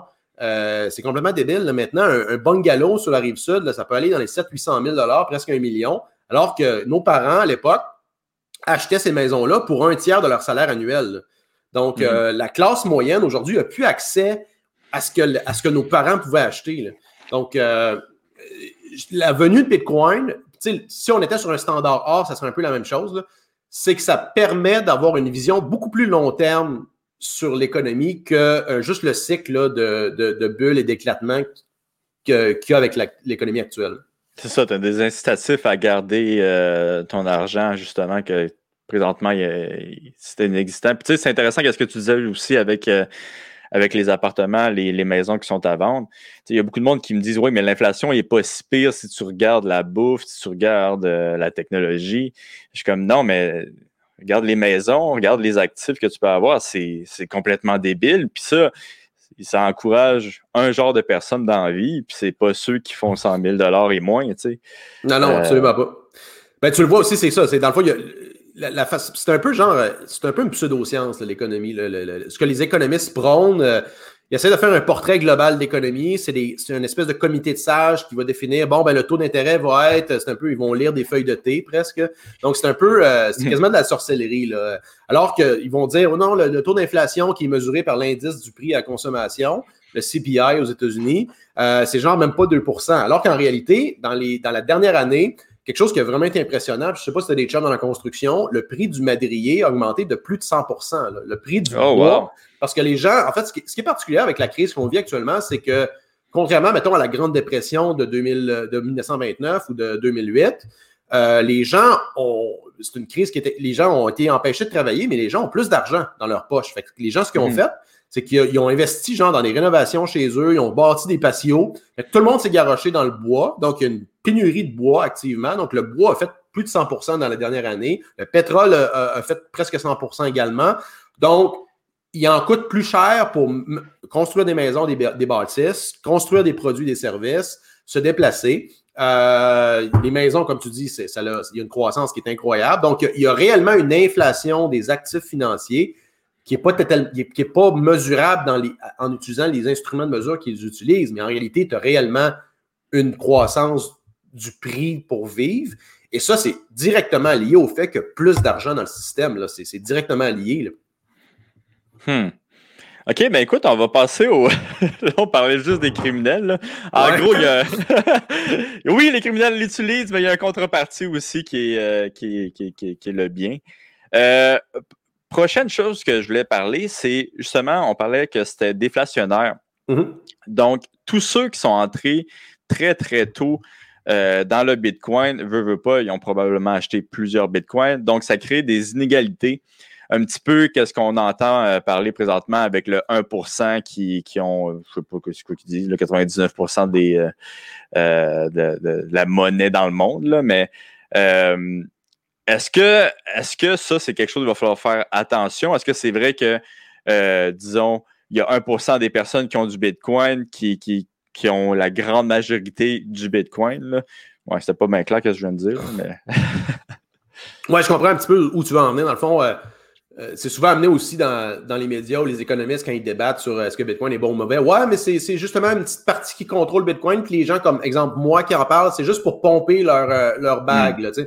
Mais quand tu regardes ça, ben, oui, il y a des gens qui ont, qui ont qui ont, accumulé des bitcoins à un prix qui est beaucoup plus bas, mais la différence avec, mettons, différents, euh, euh, différents autres actifs financiers, c'est que Bitcoin a été librement accessible dès le début. C'est-à-dire que, ben, pas nécessairement au début, début, parce que c'était pas connu, mais mhm. en tout temps, tu pouvais acheter, acquérir des bitcoins en, en très grande quantité, alors que euh, moi, je n'ai pas hérité de plusieurs buildings là, euh, à Westmount. Euh, donc, tu as des choses activement dans la société où il y a réellement des gens qui sont favorisés par un système. Il y a des gens aussi qui ont pu investir dans la première ronde de financement de Google ou de Microsoft, ce qui n'est pas le cas de tout le monde. Ce n'est pas, un processus qui est totalement ouvert. Ce n'est pas un appel dans les journaux où on dit Hey, on a cette start-up-là, voulez-vous investir 1000$ dans Google? C'est un cercle restreint de gens qui ont accès à des opportunités. Dans le cas de Bitcoin, tout le monde y avait accès. C'était quelque chose qui était entièrement démocratique. Fait que ça, un peu, une façon un peu de désamorcer cet argument-là. L'autre argument, c'est que ça ne change pas grand-chose au final, parce que dans le fond, à partir de. Ça, revient un petit peu à ce qu'on disait initialement. Je pense que c'est encore très tôt, nonobstant la valeur de Bitcoin, parce que c'est tellement divisible que tu peux investir ne serait-ce qu'une petite partie de ton portefeuille. Je pense que les gens, mettons, qui ont moins de 45 ans, qui ont un petit peu un appétit du risque, peuvent facilement aller jusqu'à peut-être 10% de leur portfolio en Bitcoin. Pour les gens qui sont peut-être un petit peu plus conservateurs, tu peux aller genre de 1 à 5% et euh, de juste garder ça, comme je disais, comme un compte d'épargne euh, sur les stéroïdes. Donc, euh, ça, ce qui est important, c'est pas le prix de Bitcoin, parce que les gens se sont fait prendre constamment comme ça. Et moi, je connais des gens là, qui valent plusieurs millions, même certains plusieurs dizaines de millions, qui ont toujours dit Ouais, là, je vais attendre, ça va rebaisser un peu, là, je trouve que c'est un peu cher. Je disais, regarde, si tu regardes pas le prix, là, tu vas toujours, tu seras jamais capable de timer le marché de Bitcoin, notamment. Euh, c'est vrai aussi dans le marché général. Si tu t'attends d'avoir le, le, bas du, du, creux, tu vas, toujours, tu toujours te tromper. Donc, c'est toujours plus facile de faire ce qu'on appelle du dollar cost averaging, donc de, toujours investir un petit peu pour bâtir une position. C'est comme ça, comme les grands fonds achètent des, actions des entreprises, notamment. Tu achètes un petit peu tout le temps, non obstant le prix. Comme ça, tu réussis à bâtir une position euh, sans faire des grosses, grosses transactions. Fait que notamment, même si c'était 3, 4, 5, 10, 15 000 aujourd'hui, tu as une certaine position en Bitcoin qui n'a plus vraiment d'importance rendue à 56 000 Tu sais, la différence sur euh, le Bitcoin à 10 000 ou 15 000 euh, aujourd'hui ne fait plus vraiment de différence. Ben, il y en a une, là, mais, mais je veux dire, dans le grand ordre des choses, c'est pas vraiment important. Donc, la question qu'il faut que tu te poses, c'est est-ce que c'est un actif qui va survivre? Moi, je pense que oui. Est-ce que c'est un actif qui va prendre de l'ampleur? Moi, je pense que oui. Donc, techniquement, la question que tu poses, c'est comment je suis prêt à investir là-dedans? Puis euh, après ça, tu sais, euh, tu laisses ça aller, c'est réellement ça qui se passe. Là, les gens, comme je te dis, qui avaient... je comprends que des gens peut-être moins fortunés ne voulaient pas risquer une partie de leur argent là-dedans, puis c'est totalement compréhensible. Moi, je regarde les gens qui avaient les, moyens, et non seulement les moyens, les capacités de dire à telle personne, achète-moi ça ou à prendre position, puis maintenant qu'ils voient le Bitcoin à 56 000 US, il y en a qui capotent, là, qui pouvaient mettre 100 000, 200 000 là-dedans, puis juste l'oublier. Là, les gens, c'est une des plus, ça va, être, l'une des plus grandes opportunités. Puis je pense que c'est encore le cas parce que c'est tellement petit, c'est tellement pas compris, particulièrement par l'industrie financière, que la, la minute que ça, la minute que c'est compris, que les gens comprennent, techniquement, euh, tu avais le CEO de Kraken qui disait récemment sur Bloomberg, ça c'est vraiment la différence avec 2017, euh, c'est que maintenant tu as des il y a des gens comme ça qui sont invités à la TV financière. Ils disaient, tu sais, techniquement, le prix de Bitcoin, c'est infini. parce que dans le fond, euh, c'est infini parce que tu peux imprimer une, infinie de monnaie. Fait techniquement, le, prix en Bitcoin dénominé en dollars est quasiment infini. Euh, tu as aussi l'aspect, je te dirais, de limitation, le, fait que le nombre de Bitcoin est limité. Et là, on commence à voir activement le supply de Bitcoin, la quantité de Bitcoin est de plus en plus difficile à obtenir. C'est-à-dire que les mineurs Bitcoin vendent moins de Bitcoin parce que maintenant, il y en a qui sont en bourse, donc ils ne veulent plus vendre leur Bitcoin parce que ça s'apprécie sur leur balance sheet, sur leur actif, sur leur bilan. il, y a moins, il y a moins de gens, il y a beaucoup de bitcoins qui sont retirés des échanges. Donc, ce qu'on comprend, c'est que la, la, tendance derrière ça, c'est que les gens sont de plus en plus en train d'entreposer leur bitcoin sur une, sur une expectative que ça va prendre la valeur dans le temps. c'est mieux juste de le garder. Ça a toujours été la meilleure stratégie, c'est juste de garder tes bitcoins. C'est ça, la, ben, en tout cas, présentement, la seule façon d'avoir perdu de l'argent en mettant du cash dans les bitcoins, c'est d'avoir acheté euh, en 2017, d'avoir vendu quand ça a crashé, puis d'être euh, PTSD, là, tu sais. Fait que. Euh, Écoute, ouais, exactement, c'est Bitcoin sur 10 ans, a un rendement de 200% par année. Mhm. Il n'y a, aucun, a aucun actif comparable dans l'histoire financière moderne. Là. À part si tu as rentré comme un investisseur initial dans Amazon, puis même à là, c'est même pas comparable. C'est des millions de pourcents. Maintenant, la question, c'est Ouais, tu sais, les gens disent Ah, si j'avais pu le savoir en 2011, ben, si tu l'avais le su en 2011, tu aurais probablement vendu en 2013, puis tu n'aurais pas tous les bitcoins que, que, que tu penses que tu aurais présentement. C'est le cas avec, euh, tu sais, on fait affaire avec les actions, là, honnêtement. Là. Si tu savais le genre de titre que j'ai eu, euh, moi j'étais dans l'IPO de Spotify à 20$, puis euh, je ne t'ai pas vendu à 1200$. Là.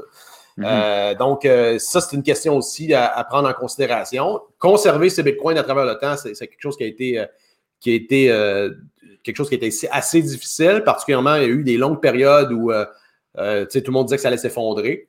Mais là, je pense que ça a rendu un point où c'est euh, rendu, ça a, ça a, une existence en soi. Là. Ouais, puis ça, on va parler peut-être un petit peu des crashs, parce que je veux, veux pas, c'est un, des côtés que le monde trouve très négatif. Euh, puis ça, se connecte un petit peu avec euh, les, les personnes, disons, qui, qui ont été là vraiment dès le début, qu'on appelle les well. Mm-hmm. tu penses-tu que les well, ils peuvent quand même contrôler le prix du Bitcoin en dompant, en pompant? Euh, oui et non. À peu près tous les marchés sont manipulés dans une certaine mesure. Là. Euh, ça, quand cette, moi, quand cette critique-là vient de, gens du, système financier, ça me fait toujours rire parce que c'est la plupart des grandes banques, encore une fois, sont faites prendre à, tenter. Là, actuellement, il y a plusieurs, euh, plusieurs procès, plusieurs, plusieurs poursuites sur la manipulation des métaux précieux, notamment par des grands groupes bancaires. des, des, insider trading, de, tu veux dire, ils ont tous fait partie d'un scandale à, gauche ou à droite là, sur la manipulation active de marché. Ben, Wall Street Bet, euh, c'est un petit peu ça euh, qui, qui, qui, se passe dans le sens que, ils ont quand même bloqué. ça, c'est ben, un scandale en soi. Alors que quand tu regardes dans le fond Wall Street Bets, les, les investisseurs qui sont mis ensemble pour, pour bêter euh, sur le fait qu'il y avait beaucoup trop de shorts sur notamment GameStop, il y avait raison, en fait. Il y avait raison que ces gens-là ont, fait un pari et ont été prouvés dans les, événements ont prouvé qu'ils avaient raison. Puis la seule réaction qu'on a vue, ben, c'est là que sous prétexte de protection des investisseurs, on va limiter l'accès à ces plateformes-là mhm. à monsieur, madame, tout le monde. Ça, c'est pas fondamentalement dégueulasse. Alors que les hedge, pourquoi? Pour renflouer des hedge funds qui étaient, euh, qui étaient overexposed sur, euh, sur ces positions-là. Ça, ça, ça expose encore une fois un, côté tellement pernicieux du système financier. Fait quand j'entends cette critique-là, je te dirais, du, de la manipulation, Peut-être peut dans une certaine partie euh, de, l'époque, ben, dans l'histoire Bitcoin, ça a peut-être été plus marqué à un certain moment, mais là, c'est rendu assez gros que ça, a quoi, euh, ça dépasse le trillion de dollars, donc ça commence à être beaucoup plus difficile. Puis les gens, en fait, c'est risqué. Si tu veux, tu peux tenter de manipuler le prix de Bitcoin en dompant demain matin, mettons 20-30 millions, mais là, le problème, c'est que le monde commence à vouloir en racheter des Bitcoins. Puis je te dirais que le order book, c'est-à-dire les, le order book de tous ceux qui veulent acheter des bitcoins, ben, ils ont des, des, prix mentaux, ils ont des limites mentales d'installer à, mettons, je sais pas, 45 000 canadiens, US, 40, 35. Donc, fait que techniquement, ça va, ça va se faire racheter. Là. Fait que c'est quelque chose qui est très risqué actuellement si tu veux tenter de manipuler le prix de Bitcoin. Tu peux dire, ouais, c'est facile, je vais le domper, je vais racheter plus bas, mais si tu vends pour 30 millions de dollars de Bitcoin, puis ça repompe après ça à 65 000, c'est là que le FOMO embarque. Puis en fait, ça, mm-hmm. ça fait l'effet inverse souvent. Là. OK. Écoute, euh, on va, aller à l'autre chose que beaucoup de monde disent, mais on, a un petit peu répondu à ça tantôt. Euh, mais peut-être juste euh, créer un lien. Le Bitcoin est backé par rien. Donc, il n'y a rien derrière de ça. à première vue, c'est vrai, mais quand tu explores un petit peu, c'est pas vrai. Bitcoin n'est pas backé par rien. Bitcoin est backé par un, profond, un, puissant mécanisme de, j'expliquais un petit peu tantôt le, principe du minage, il y a un puissant mécanisme de validation et de sécurité qui assure que c'est impossible de faire une double transaction Bitcoin. Donc, je ne peux pas envoyer euh, des Bitcoins à Gangster, puis après ça, les envoyer à MVP, puis faire deux dépenses des mêmes Bitcoins. Ça, c'est pas possible.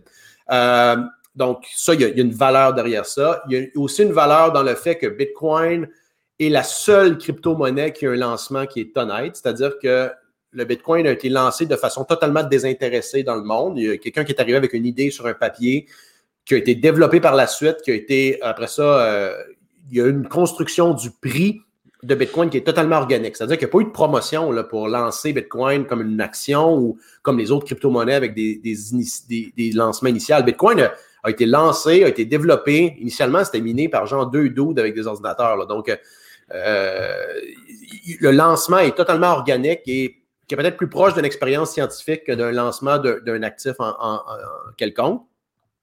Ça, ça a une valeur.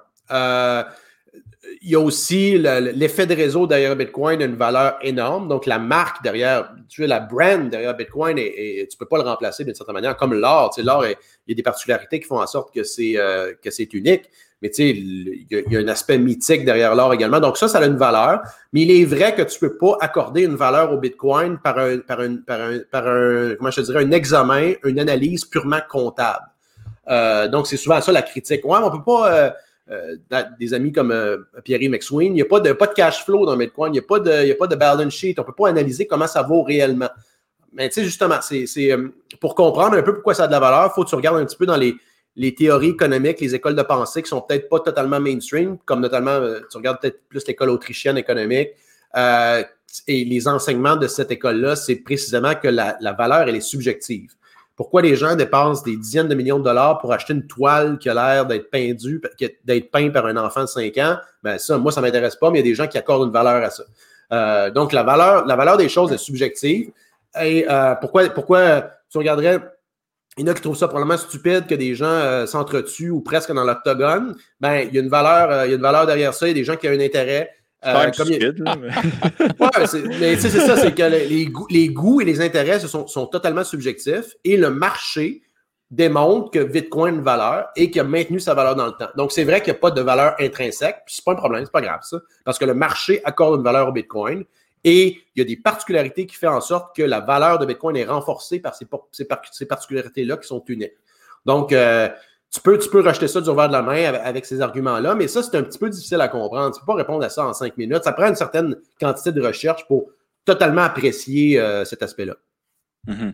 Ben, tu sais, c'est aussi le même principe que l'argent euh, papier, qui était backé par l'or que tu disais comme tantôt. Euh. C'est la, la, meilleure réponse. C'est là, la, monnaie est réellement backée par rien. Ce qui en fait, c'est pas totalement vrai non plus parce que la monnaie est en quelque sorte adossée à, à la confiance que tu as dans l'État d'honorer de, de, sa promesse de paiement.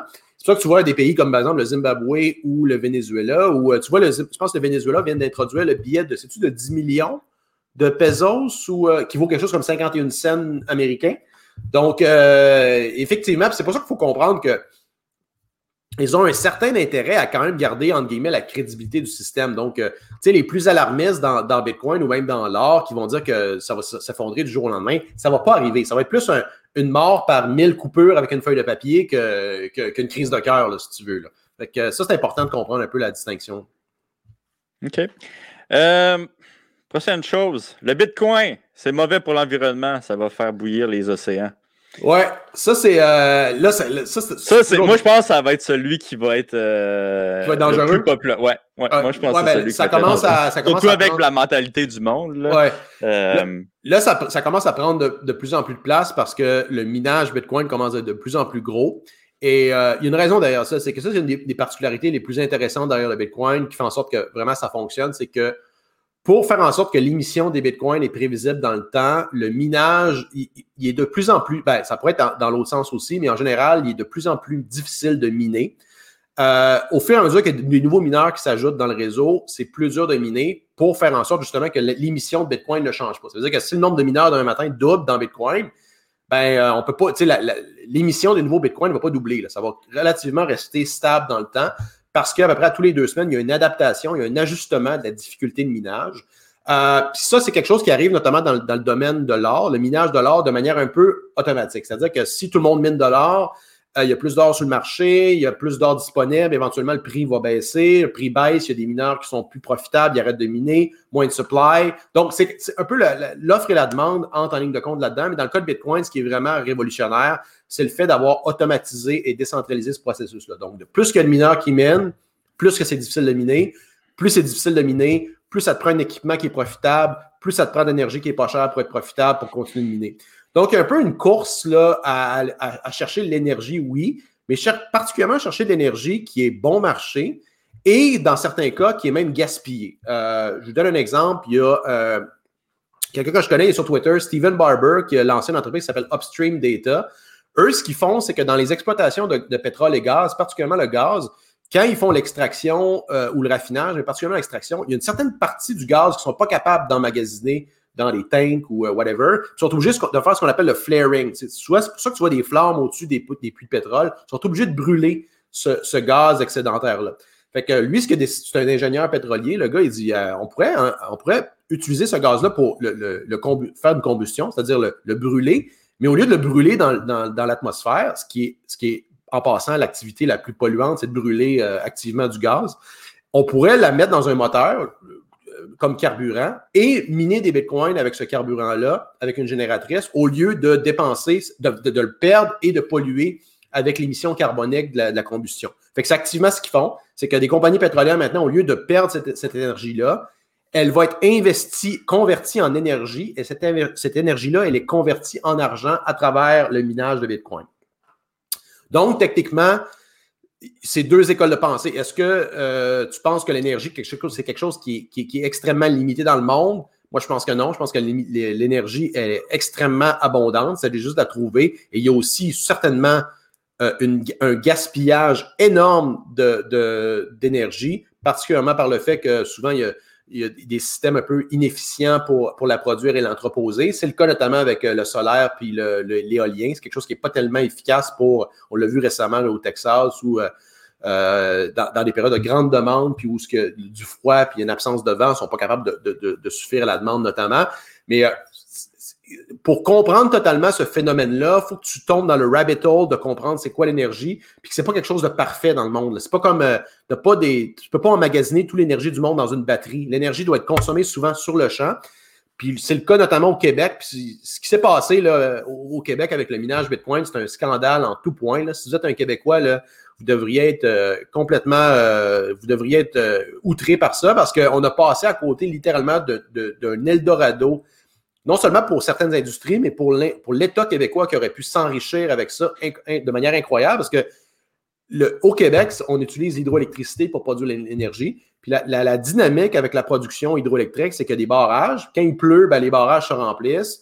Euh, tu as des clients qui consomment l'énergie. Fait que dans le fond, l'énergie, l'eau passe à travers une turbine qui est turbinée, ça crée l'énergie.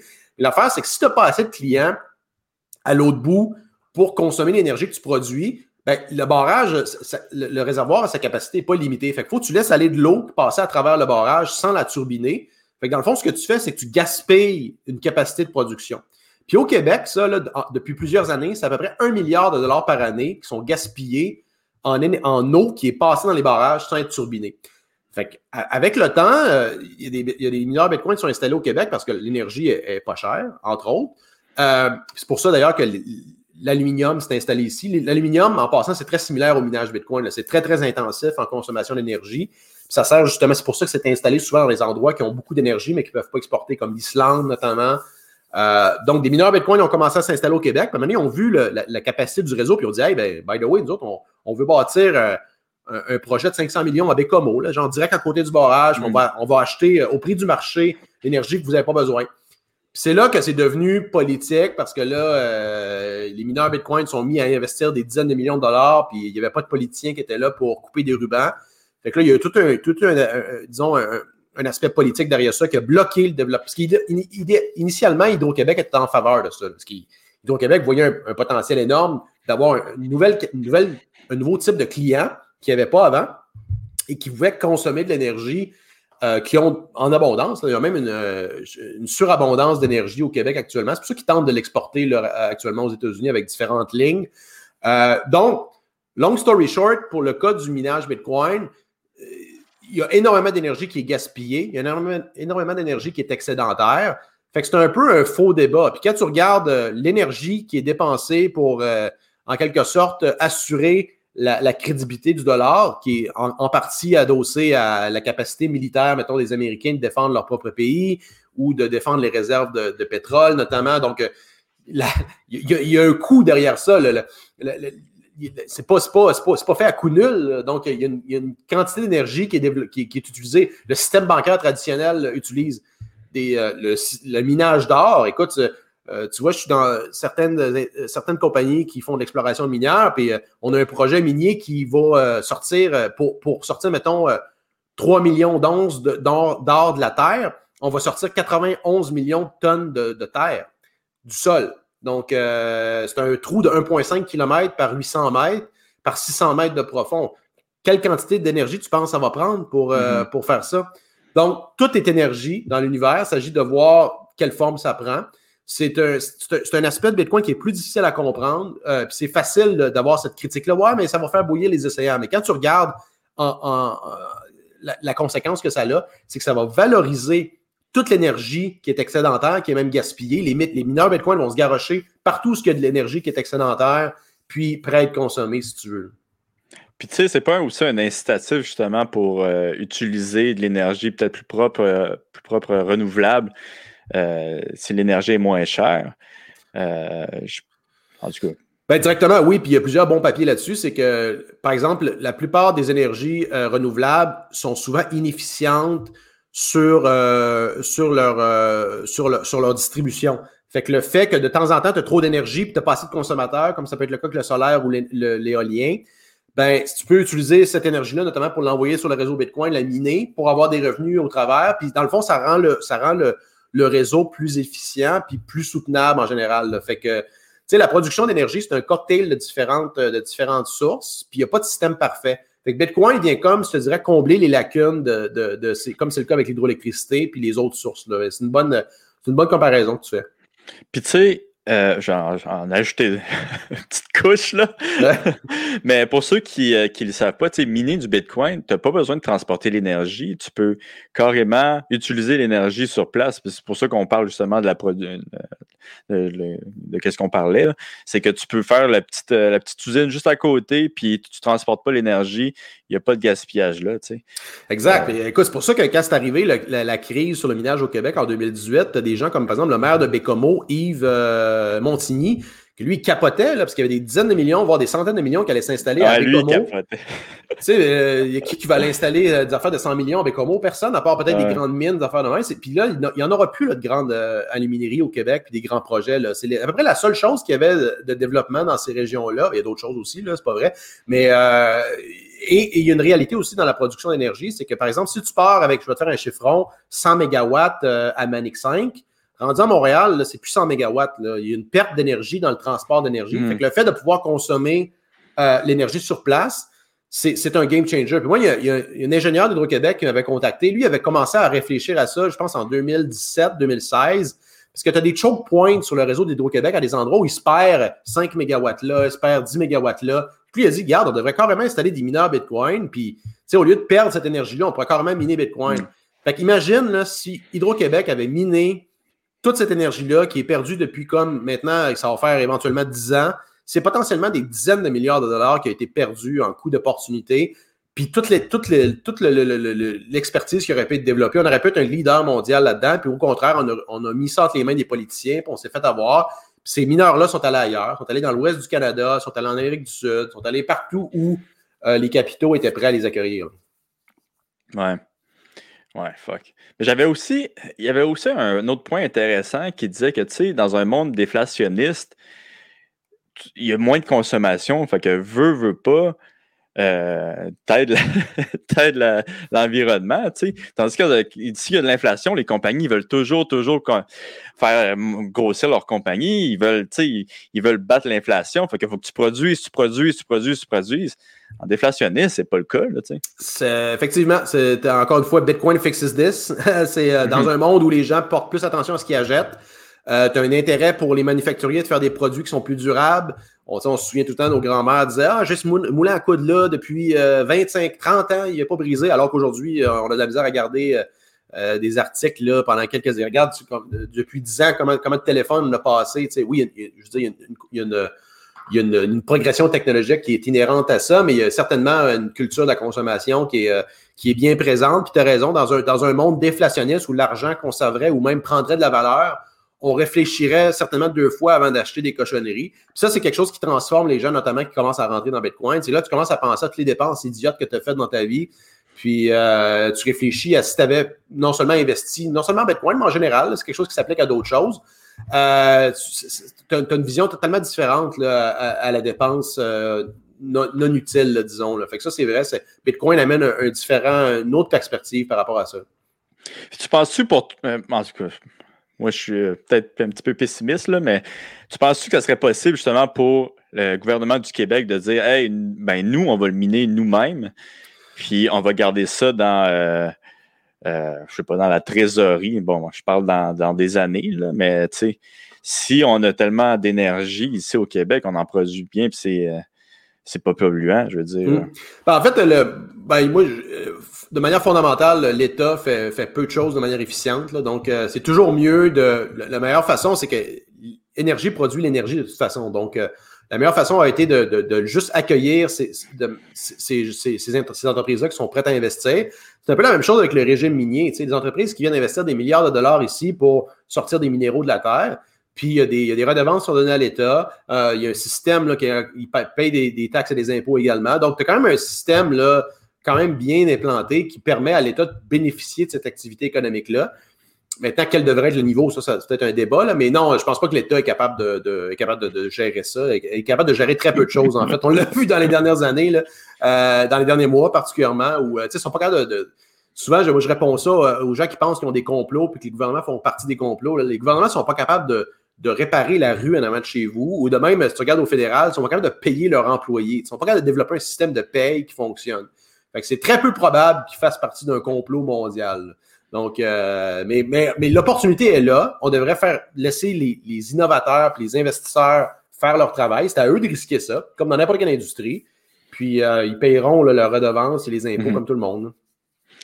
Puis, OK, mais le prochain, ça serait. Là, on va se dépêcher, mais il est 36. Là. Je sais que toi, il est 45. Il faudrait que tu y ailles. Euh, le Bitcoin pourrait se faire hacker entre parenthèses, j'ai mis ordinateur quantique. Quantique, ouais. Ça, c'est, euh, ça, c'est vrai. En fait, c'est une menace qui est réelle dans le Bitcoin. Euh, par contre, c'est une menace qui est, je pense, euh, qui, qui, est acceptée par ceux qui détiennent des Bitcoins actuellement, puis qui est un peu edgée par le fait que la technologie d'encryption de Bitcoin est utilisée par, par, à peu près tout le reste de l'Internet. Donc, si Bitcoin est piraté au niveau cryptographique, ben, Bitcoin, c'est le dernier de nos soucis parce que tout le reste ne fonctionne plus. Mm-hmm.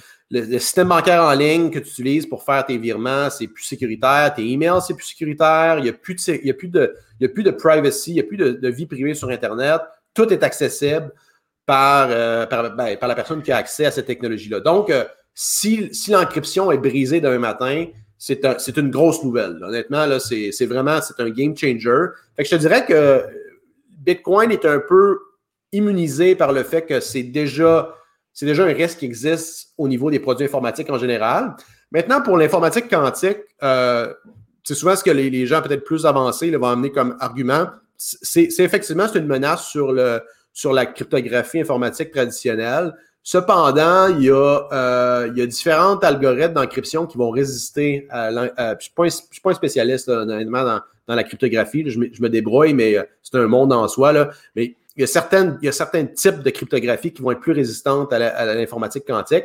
Fait que dans le fond, Bitcoin pourrait s'adapter relativement facilement à ça. Ça serait un changement que Bitcoin, on dit que Bitcoin est difficile à changer, c'est pour ça que c'est solide. Mais mettons un changement du logiciel Bitcoin pour résister à un changement, une, innovation rapide dans la, progression de l'informatique quantique. C'est un changement qui serait rapidement accepté dans Bitcoin. C'est pas mm. comme changer. Si tu, si tu proposes de changer la, le nombre, de, le, nombre limite de Bitcoin à 21 millions, à 42 millions, ça ne va pas être accepté dans Bitcoin. Par contre, si tu changes ça, puis il y a une réelle menace, ça va être accepté là, rapidement dans Bitcoin. Donc, euh, je pense que les gens sous-estiment euh, sous-estiment l'intérêt l'industrie, non seulement Bitcoin, mais informatique, de préserver l'encryption et développer des encryptions qui vont être, qui vont être résistantes à l'informatique quantique et sous-estime aussi la capacité de Bitcoin de s'adapter à, ce changement-là en, en, implémentant justement les changements qui vont être nécessaires dans le protocole Bitcoin, ce qui devrait se faire relativement facilement. OK. mais c'est ça, comme tu dis, en gros, si l'ordinateur quantique arrive, euh, pense que le Bitcoin, c'est la dernière chose qu'on a. La dernière de nos soucis. Là. Puis, une, autre façon, une autre façon de le voir, c'est que ben, justement, Bitcoin, actuellement, c'est quoi? C'est plus d'un trillion de dollars. Fait que tu as, ce qu'on appelle un bug bounty dans le domaine de mm. sécurité informatique. C'est que tu as, réellement un trésor qui est caché que si tu es capable de briser l'encryption ou capable de, découvrir des clés privées Bitcoin, ben, tu sais que tu as des centaines de milliards de dollars qui t'attendent. Fait que dans le fond, c'est une façon de prouver que c'est sécuritaire. Une autre façon de prouver que c'est sécuritaire aussi, c'est regarde les Bitcoins qui sont perdus. Euh, Mangox, euh, ici au Canada, tu as Quadriga.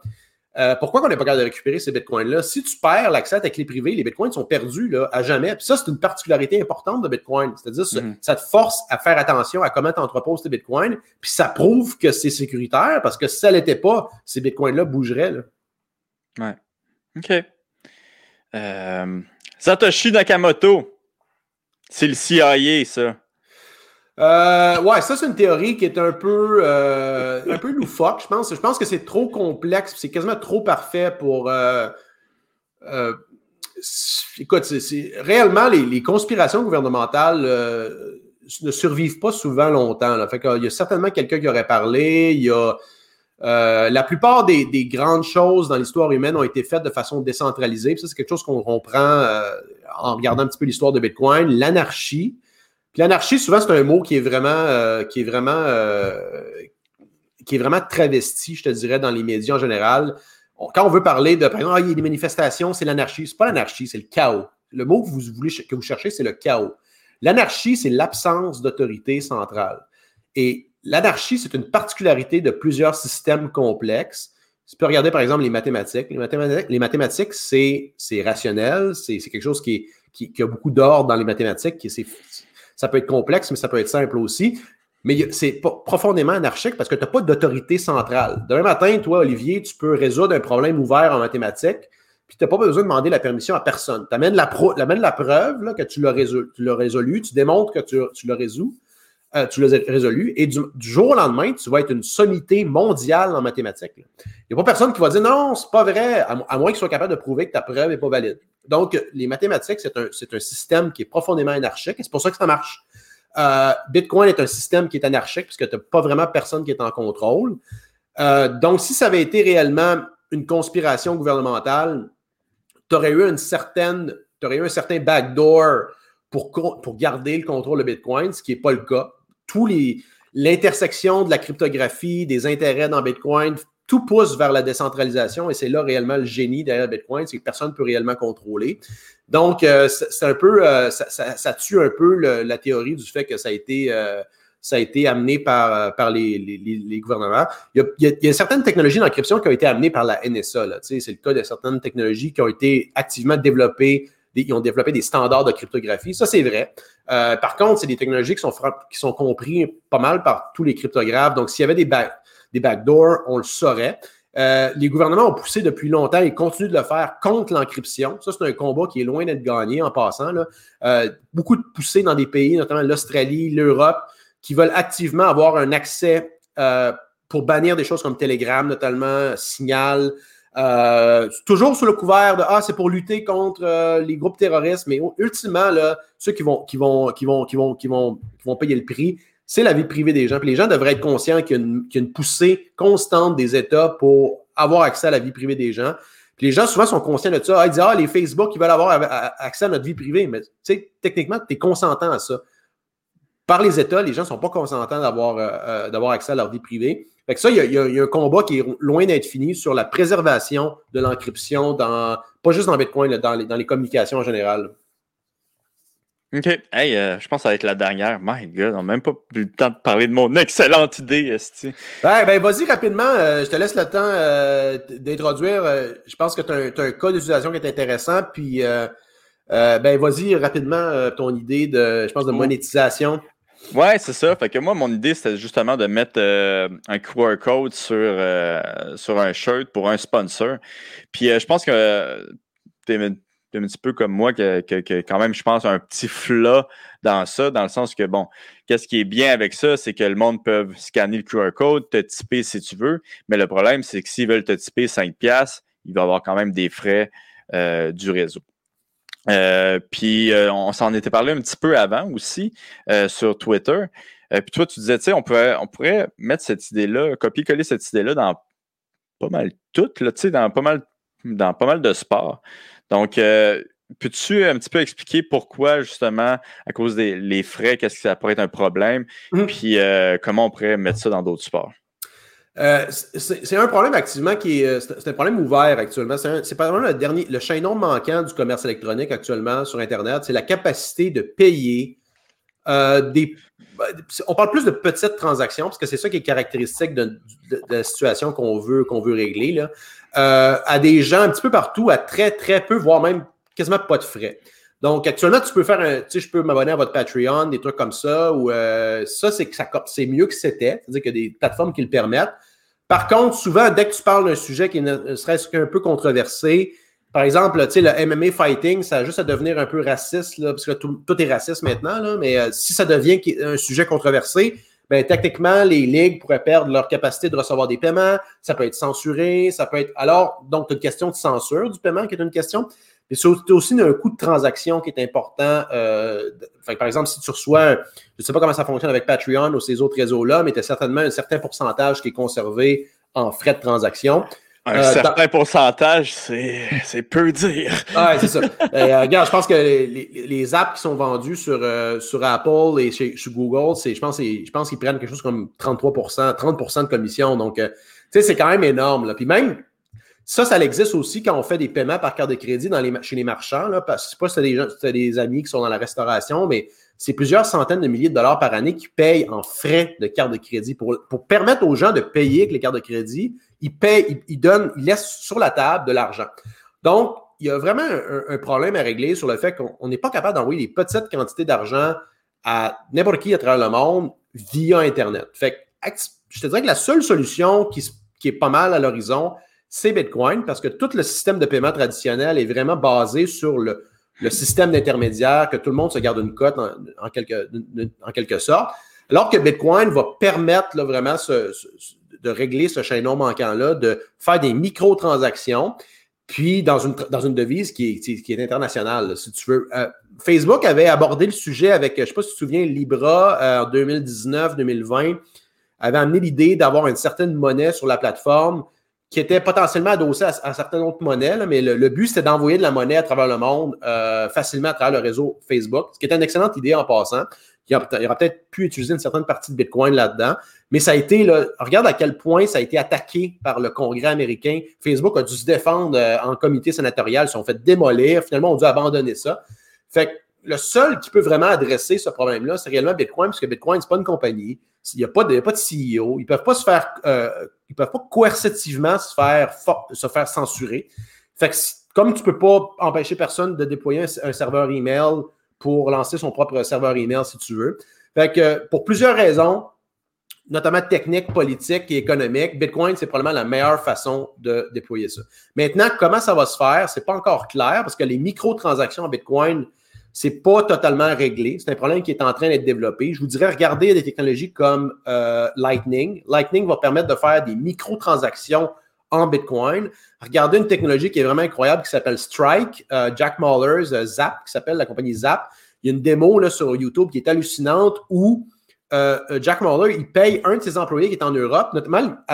Normalement, il paye en virement bancaire par mois, genre, puis ça lui coûte euh, des dizaines de dollars juste de faire un virement. Tu sais pas quand ça va arriver. Convertir la devise, il y a un frais. Là, Jack, il fait une démonstration sur YouTube. Il dit là, je vais payer mon employé en temps réel. Fait que ce qu'il fait, c'est qu'il est payé en Bitcoin en utilisant Lightning, en utilisant Strike. Fait que pendant que l'employé travaille, l'argent est littéralement streamé au dude qui programme à l'autre bout. Fait que dans le fond, dans, ton, dans, ton, dans le contexte où toi, tu veux, tu veux monétiser, tu pourrais dire, regarde, Olivier fait une bonne job, je pourrais genre t'envoyer des boosts en Bitcoin pendant que tu fais un takedown sur ton, sur ton opponent. Moi, l'intérêt que je le voyais, par exemple, dans un sport que j'aime bien, c'est le cyclisme. Je t'avais fait l'exemple euh, dans notre conversation. Dans le cyclisme, tu as genre 200 coureurs qui participent au Tour de France. Là-dedans, tu en as 4 qui peuvent gagner. 4 ou 5, euh, un par équipe, généralement, qui est le leader. Le reste, là, c'est vraiment des gens qui sont là pour se péter en avant, pour briser le vent, aller chercher des bouteilles d'eau. Puis souvent, ces gens-là font des efforts athlétiques incroyables. Il y en a maintenant même des fois qui gagnent des étapes. Et ces gens-là, c'est des illustres inconnus souvent dans le mhm. sport. C'est des gens qui gagnent souvent un dixième, des fois même un cinquantième du, salaire des, leaders. Euh, puis tu voudrais des fois dire, puis souvent, oui, les leaders vont partager leur bourse avec eux autres, mais il n'y a pas vraiment moyen de les supporter à part peut-être d'acheter leur t-shirt. Tu pourrais activement, comme c'est le cas avec le MMA, dire Hey, lui, il veut vraiment faire une bonne job, je veux l'encourager. Puis souvent, c'est quelque chose qui est spontané. Tu ne veux pas faire ça, genre, le lendemain. Tu veux faire ça, genre, pendant le combat ou pendant la course. Tu veux pouvoir faire. Parce que le type, c'est spontané. C'est que tu parles à n'importe quelle waitress ou waiter qui ont travaillé dans les bars, le monde sont sa brosse, euh, c'est là que c'est payant. Ouais. Donne des, donne des tips. Fait que c'est quelque chose qu'il faut qu'il soit quasiment en temps réel. Fait que la seule technologie qui peut régler ça à l'heure actuelle, c'est Bitcoin. La forme que ça va prendre, c'est pas clair, je te dirais actuellement. Mais euh, réellement, tu vraiment, es sur un filon qui est important, qui est intéressant. Puis dans les prochains mois, voire prochaines années, on va voir comment ça va se déployer. Mais il y a réellement un intérêt, non seulement pour les, les gars comme toi, mais pour les ligues aussi. Il y a un certain pourcentage qui pourrait aller aux ligues. Euh, il y a vraiment une façon de, de diriger l'argent des fans vers les athlètes ou aussi les, les, les, euh, les artistes. Ça pourrait être la même chose avec. Euh, c'est un problème aussi, ça, que des millions de tonnes sont streamées sur, sur Spotify, puis ils reçoivent genre un chèque de 40$ à la fin du trimestre. Mm-hmm. euh, Particulièrement pour les artistes, euh, les artistes émergents, tu sais. Euh... Ben oui, tu sais, Madonna, on s'entend, elle a fait son argent, mais tu sais, le petit artiste qui devient célèbre du jour au lendemain, il va faire de l'argent ultimement avec ses spectacles, mais il fait plus le même argent qu'il fait avec ses disques comme c'était le cas avant. Là. Mm-hmm. Puis là, tu parlais de Lightning Network, puis, puis Jack. Ça, euh, présentement, est-ce que c'est lancé aux États-Unis? Est-ce que c'est lancé au Canada? Strike, c'est. Mais là, c'est. Nous le problème au Canada, c'est qu'il y a beaucoup de produits qui sont juste disponibles aux États-Unis. Notamment, regarde, Cash App de Square n'est pas disponible ici. Mm-hmm. je pense que Strike n'est pas disponible encore au Canada, mais il commence à ajouter plus de pays. Ultimement, ça va arriver. C'est une question de temps. écoute, Lightning, il y a une question technique derrière ça, c'est en développement. Donc, euh, si c'est un sujet qui vous intéresse, suivez activement ça parce que c'est en train de se passer. Là. Puis là, je pense que ça va être la prochaine. on parle souvent de ce qu'on appelle les fintech, les, compagnies de technologie financière. L'avenir, c'est vraiment Bitcoin. je pense que l'innovation monétaire, l'innovation de paiement puis de, d'investissement va vraiment être bâtie sur Bitcoin. Jack, euh, Jack euh, Dorsey, le CEO de Twitter, qui est aussi le CEO de Square, sont, sont carrément all-in dans Bitcoin. Eux, ils pensent que l'avenir du paiement est là-dedans parce que les autres sont fourrés. Ils sont poignés à développer des technologies qui sont monopolisées par Visa et Mastercard. Fait que tu penses-tu que Visa et Mastercard vont se laisser manger à laine sur le dos? Ben non, au contraire, ils sont maintenant en train de regarder comment ils vont permettre de faire les transactions Bitcoin sur le réseau Visa ou mm. vice-versa. Euh, ça commence à être le cas, notamment. Fait que faut le voir vraiment comme un, un, protocole informatique sur lequel des applications vont être bâties actuellement, le Bitcoin, je te dirais, une avance qui est quasi insurmontable. OK. Puis, euh, excuse-moi, la dernière question. Le, Strike euh, aux États-Unis s'est lancé. Est-ce qu'il y a beaucoup de monde qui l'utilise ou euh, ben, on le sait dessus ou on le sait-tu si ça fonctionne comme du monde? écoute, honnêtement, moi, j'ai pas suivi. Je suis vraiment le, moins compétent dans Lightning parce que c'est vraiment un monde en soi. Puis ça va vraiment devenir une spécialisation dans Bitcoin. Là, tu vas avoir des conférences juste de Lightning. Puis, comme tu as des conférences d'investissement dans tel, tel sujet. Euh, honnêtement, je n'ai pas vraiment suivi les derniers mois là, sur. Mais je sais que. Je pense que c'est en bêta actuellement. C'est disponible juste dans certains endroits, mais ça va vraiment, vraiment vite parce qu'il y, y, a quoi? Il y a un an et demi. Euh, Lightning s'était lancé quoi en 2018, 17. Ça fait pas, ça fait pas longtemps que ça a été amené comme innovation. Puis déjà, là, il, y a près, il, y a plus de, il y a plus que 1000 bitcoins de capacité de transaction sur Lightning. Alors qu'avant, c'était genre juste des parties, c'était même pas un Bitcoin au début. Donc, euh, mm. la capacité augmente, la technologie avance, puis c'est de plus en plus sérieux, honnêtement. Là. Fait il va falloir voir comment les grands joueurs vont se positionner à travers ça. Mais euh, ça peut être un game changer pour le, paiement, mais particulièrement, comme tu l'as dit, dans l'industrie de l'entertainment, que ce soit des sports ou des, la musique, les films, euh, le fait de pouvoir streamer de l'argent, euh, c'est game changer pour les créateurs et les, athlètes un peu partout. OK. Ben écoute, euh, merci beaucoup, Jonathan. Écrit, merci, Jonathan. quasiment te, te, réinviter. J'ai comme la moitié de mes, mes questions de passé. Mais euh, puis en plus, j'aurais aimé ça de parler de Pierre-Yves McSween. Ah! Ben, mon ami McSween, juste pour conclure, c'est mon ami McSween, parce que le pire, c'est que je suis d'accord avec une bonne partie de ce qu'il dit. Comme je te disais, en as-tu besoin? Je pense que c'est une bonne, c'est une bonne philosophie. Le problème avec Perry McSween, c'est qu'il est très, très euh, paternaliste et élitiste dans sa vision de l'investissement. Euh, certaines personnes devraient gérer de l'argent, le reste ne devrait pas toucher à ça.